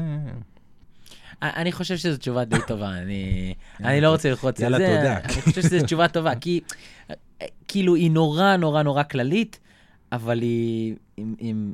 אני ירדתי לסוף דעתך, וזה. מסביר. הרבה. הבנתי לאן אתה חותר, כן. כאילו מה אתה מתכוון. זה, מסביר אמ, הרבה. כן. תראה, אני אגיד לך, אני אפילו אוסיף, למרות שאני לא רוצה, אבל אני אפילו אוסיף. אמרו לי פעם, אוקיי, אז יש טענות, היו טענות למשל, למה אנחנו צריכים, היה באספת העמותה האחרונה, למה אנחנו צריכים, באו מאיזושהי קבוצה מסוימת בקהל, לסבול תופעות כאלה ואחרות. עכשיו, א', לסבול זה עניין שכל אחד מגדיר אותו אחרת, אבל... אה, נולדנו לסבול. כן, לא, אבל הם מדברים על לסבול נגיד כלכלית. כן. אני לא יודע, אם יש לך כמה ילדים, וילד אחד, אה, שני ילדים שישנים עד שעה, איזה שעה שתרצה, וילד אחד שקם בחמש בבוקר, אז בסוף זה שקם בחמש בבוקר יראה גם את השניים האחרים, and there goes התכונה הנפלאה שלהם שהם יכולים לישון. בסוף אתה הרבה פעמים מתיישר, אתה, אתה, זה קל להתיישר לפי הנורמטיבי, זה לא מעניין, אתה מתיישר לפי, גם לפי הבעיות, ובסופו של דבר אתה מצליח לגבש קהילה והיא חיה והיא נהדרת, זה נשמע כמו איזה פרסומת של פעם, אבל זה איזה מין קהילה חיה ויפה וקיימת, ו- ו- ו- ו- וראינו אותה, אנחנו רואים אותה, אנחנו מכירים אותה. אז זה, ככה הקבוצה צריכה לראות את זה. אבל אתה לא עושה קצת אידיאליז... אידיאליזציה של, של המצב, כי בסופו של דבר, שוב, נכון, יש קהילה וזה, ו- ובאמת, כולנו, בסוף כולנו רוצים שהפועל תצליח. אבל uh, אם יש ממש בשוליים, בשוליים, בשוליים תופעות, uh, שהן בסוף מה זה תופעות? זה אנשים ספציפיים. כן, זה יכול, מספיק uh, שני אנשים שזורקים uh, מצתים וזה גורם נזק. אז uh, הש, השאלה אם בתפיסה שלך, גם את זה, גם זה חלק מהמשפחה וצריך להכיל את זה, או, או לפתור את זה בתוך המשפחה, או שאולי, אתה יודע, לא כולם, זה, לא כל דבר הוא חלק מהמשפחה. אני, אני, אני אענה לזה דווקא. אני חושב ש... אמ, א', כן, אני חושב שזה חלק מהמשפחה. אני חושב שיש דברים שאי אפשר להכיל. אני חושב אבל שבתוך, אמ, הרי זה לא שהבן אדם שזורק מצית, הוא זורק, הוא, כל מה שהוא עושה בספורט זה לזרוק מצית. נכון. הוא בא למשחק, הוא קונה כרטיס, הוא אולי חבר עמותה, אולי לא, צריך לדאוג שהוא יהיה חבר עמותה. אה, אה, הוא... הוא מעודד, הוא שר, הוא קונה בזה, הוא קונה אה, מרצ'נדייז, הוא עושה עוד הרבה דברים שהם חלק מלהיות אוהד. האם הדבר הזה אומר שהוא לא יכול להיות חלק מאיתנו? לדעתי לא. האם אנחנו צריכים למצוא את הדרך להגיע לאדם הזה, להגיע לתופעה הזאת, עזוב רגע את האדם הספציפי, אבל להגיע לתופעה הזאת ולנסות למנוע אותה ולנסות להסביר מבפנים למה אנחנו לא רוצים אותה? אני חושב ש... כורח המציאות הוכיח, הוכיח לנו, יכול להיות שגם היה פה עניין של מזל ועניין של הצלחה וכל מיני סיפורים. אבל בסוף, במהלך העונה שעברה, באמת, אני מאוד מתחבר למה שחיים אמר פה. בסוף, כמעט ולא עמדנו לדין. עמדנו לדין על נושא אה, שירי, אה, שירים כאלה ואחרים שפחות זה, מעניינים זה אותי. אה, ואם בדבר הזה הצלחנו למגר את זה לאיזשהו אה, משהו שהוא נשלט, זה, זה הכיוון שאנחנו צריכים ללכת אליו, וזה, זה, זה, זה, אמ, אני חושב, אה, התנהלות שכל הזמן צריך ללכת קדימה, וזה יהיה שני צעדים אחורה, ולהמשיך, ותקשיב, זה בסוף רק חינוך, כי... לא, לא. אוקיי. Okay. זה, זה לא חינוך מהבית, זה חינוך, אה, זה לא לחנך את האנשים, זה לחנך את האוהדים שלנו בתור קהל, איך אנחנו בתור קהל רוצים להתנהל, ואנחנו רוצים לדחוף את הקבוצה שלנו. זה איך שאני רואה את זה. ויש גם בתוך הקהל, אני חושב שגם בין הקבוצות האלה של הסובלים לבין הקבוצות האלה של המעודדים, או איך שלא נקרא לזה, יש איזשהו סטנדרט שבסוף הרוב מוכנים להתיישר לפי הסטנדרט הזה. וזה הסטנדרט שכולם צריכים להתיישר אליו. וצריך למצוא את העמק השווה, כי בצד הזה ובצד הזה, יש הרבה אנשים שמושכים את, הדבר, את הסטנדרט קצת קדימה, קצת אחורה. אבל פה... בסוף... יש פה יותר מזה, יש פה, יותר, במשפט, במשפט, דווקא במשפט העברי, הקדום, יש את הקונספט של בדיעבד ולכתחילה.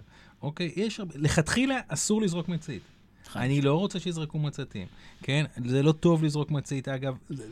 משום זה, זה גם לא מועיל. בוא, אחד האירועים היותר מטופשים שהיה זה בהתקפה מתפרצת, שאנחנו יוצאים להתקפה מתפרצת, משחק נגד ירושלים, ופתאום מישהו זורק שם משהו לפרקט, שזה בכלל, למה? כאילו, אנחנו לא רוצים את זה. מצד שני, אחרי שזה קרה, אתה שואל את עצמך, אוקיי, מה אני עושה עם זה עכשיו? עכשיו, א', בניגוד לאיזושהי מיתולוגיה, אנחנו באמת, אני אומר לך, אני, עזוב, זה לא שאני אומר את זה לבית הדין והם מסתכלים עליי. אתה, אני, אתה מכיר אותי, אתה יודע איפה אני נמצא בפרקט, אתה יודע איפה אני הכל, אני באמת לא זה, ואני אומר לך, אני לא יודע בנקודת הזמן הזה, מי עשה את זה. אבל גם אילו הייתי יודע והייתי צריך לשאול את עצמי מה אני עושה איתו, אז התשובה שלי היא שהוא חלק מהמשפחה. והוא חלק מהמשפחה, ואני צריך להתעסק בזה במסגרת המשפחה. עכשיו, תגיד עד לאיפה זה הולך, שזה שאלות שאני לא אוהב לשאול, אבל הנה, אני זה ששאלתי אותה. כן, אתה מסבך את עצמך פה. כן, לא, כי לא אכפת לי, אם הוא יורד ויורה בשחקן, לא יודע, משהו אחר. אבל כאילו, זאת אומרת, אני כן יודע, אבל אם הוא זה רק מצית, וזה לא בסדר, ואני לפעמים...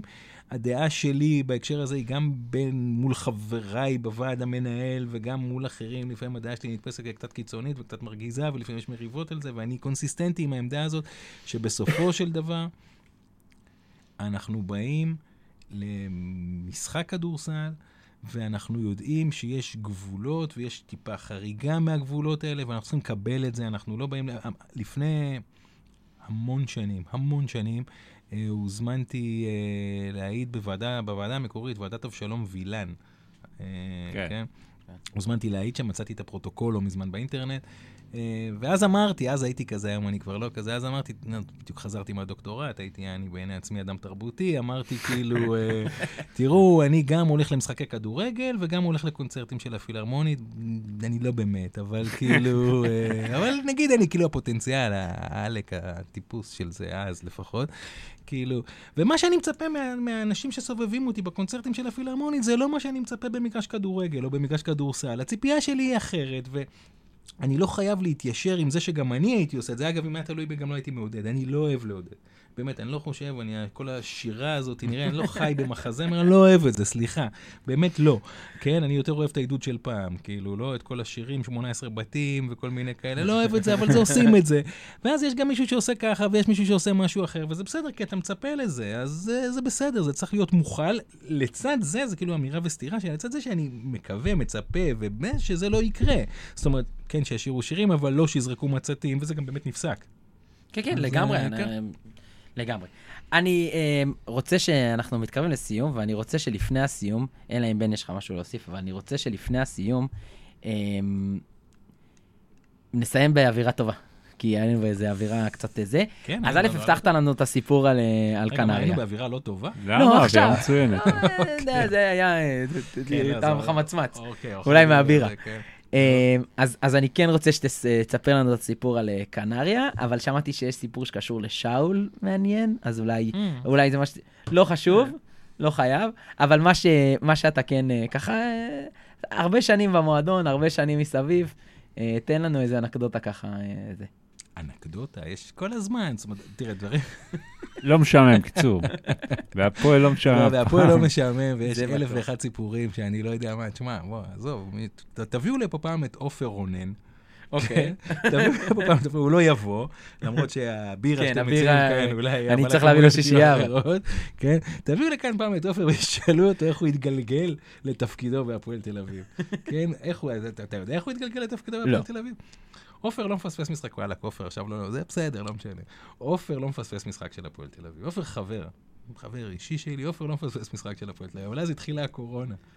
אוקיי? ואז שהתחילה הקורונה, עופר היה חייב להיכנס למשחקים של הפועל תל אביב. עזוב את האירוע המטופש ביותר שעופר נסע למשחק של הפועל תל אביב בכדורגל בבאר שבע, שזה היה משחק בלי קהל בקורונה, כן? כדי להציץ ולשלוח לנו סרטוני וידאו מחרך שבו ראו בערך מטר מהמגרש, אבל עופר היה במשחק. אבל בקורונה הוא ביקש להיות זה שעם המגב.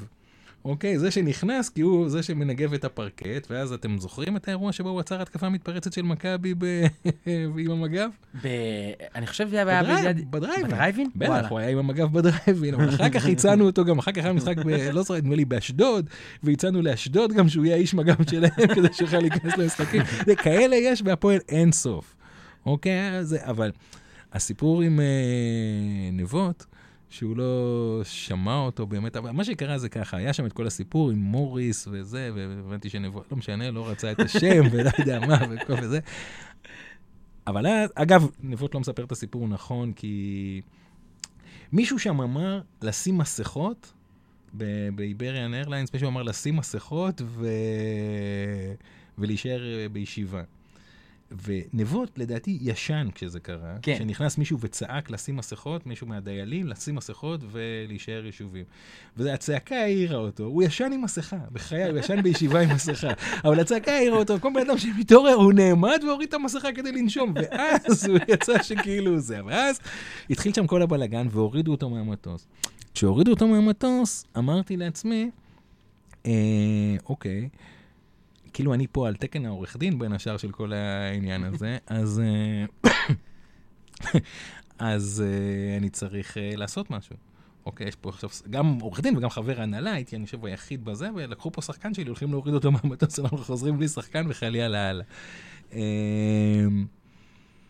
ואז קמתי לדבר, וברגע שקמתי שם לדבר, כי בשלב הזה כבר כולם ישבו, כן? כולם מפוחדים, ישבו עם המסכות, נדמה לי חוץ מאורטון היה איתנו, ששם איכשהו ניסה להתחבא, אני לא יודע, דווקא הוא וזה, לא אהב את האירוע, אבל... ואז ניגשתי לשוטר, היה שם מלא שוטרים על המטוס, כאילו, אתה, שוטרים על מטוס זה לא משהו שזה, ניגשתי לשוטר ואמרתי לו שאני מייצג את הקבוצה ואני עורך דין, והראיתי לו תעודת עורך דין בעברית, כן, ישראלית, אוקיי? ואמרתי לו שאני מייצג את הקבוצה, ואז הוא שאל אותי את מי, ואז החבר'ה האלה שם, בסופו של דבר איכשהו נהייתי זה שמי... בסופו של דבר נהייתי זה שיכול ללכת מצד לצד. זאת אומרת, כולם יושבים ואני יכול ללכת מצד לצד. ואז אה, התחלנו לנהל שם איזשהו משא ומתן, ובשלב אמרתי לשוטר, שאני זוכר, עכשיו השוטר לא כל כך מבין אנגלית, זאת אומרת, רוב הדיבור היה לעצמי, אבל אני זוכר שלמדתי משפטים שכשאתה על מטוס, הסמכות המשטרתית היא לא של המשטרה המקומית, אלא היא של הקפטן. ואני רוצה לדבר עם הקפטן.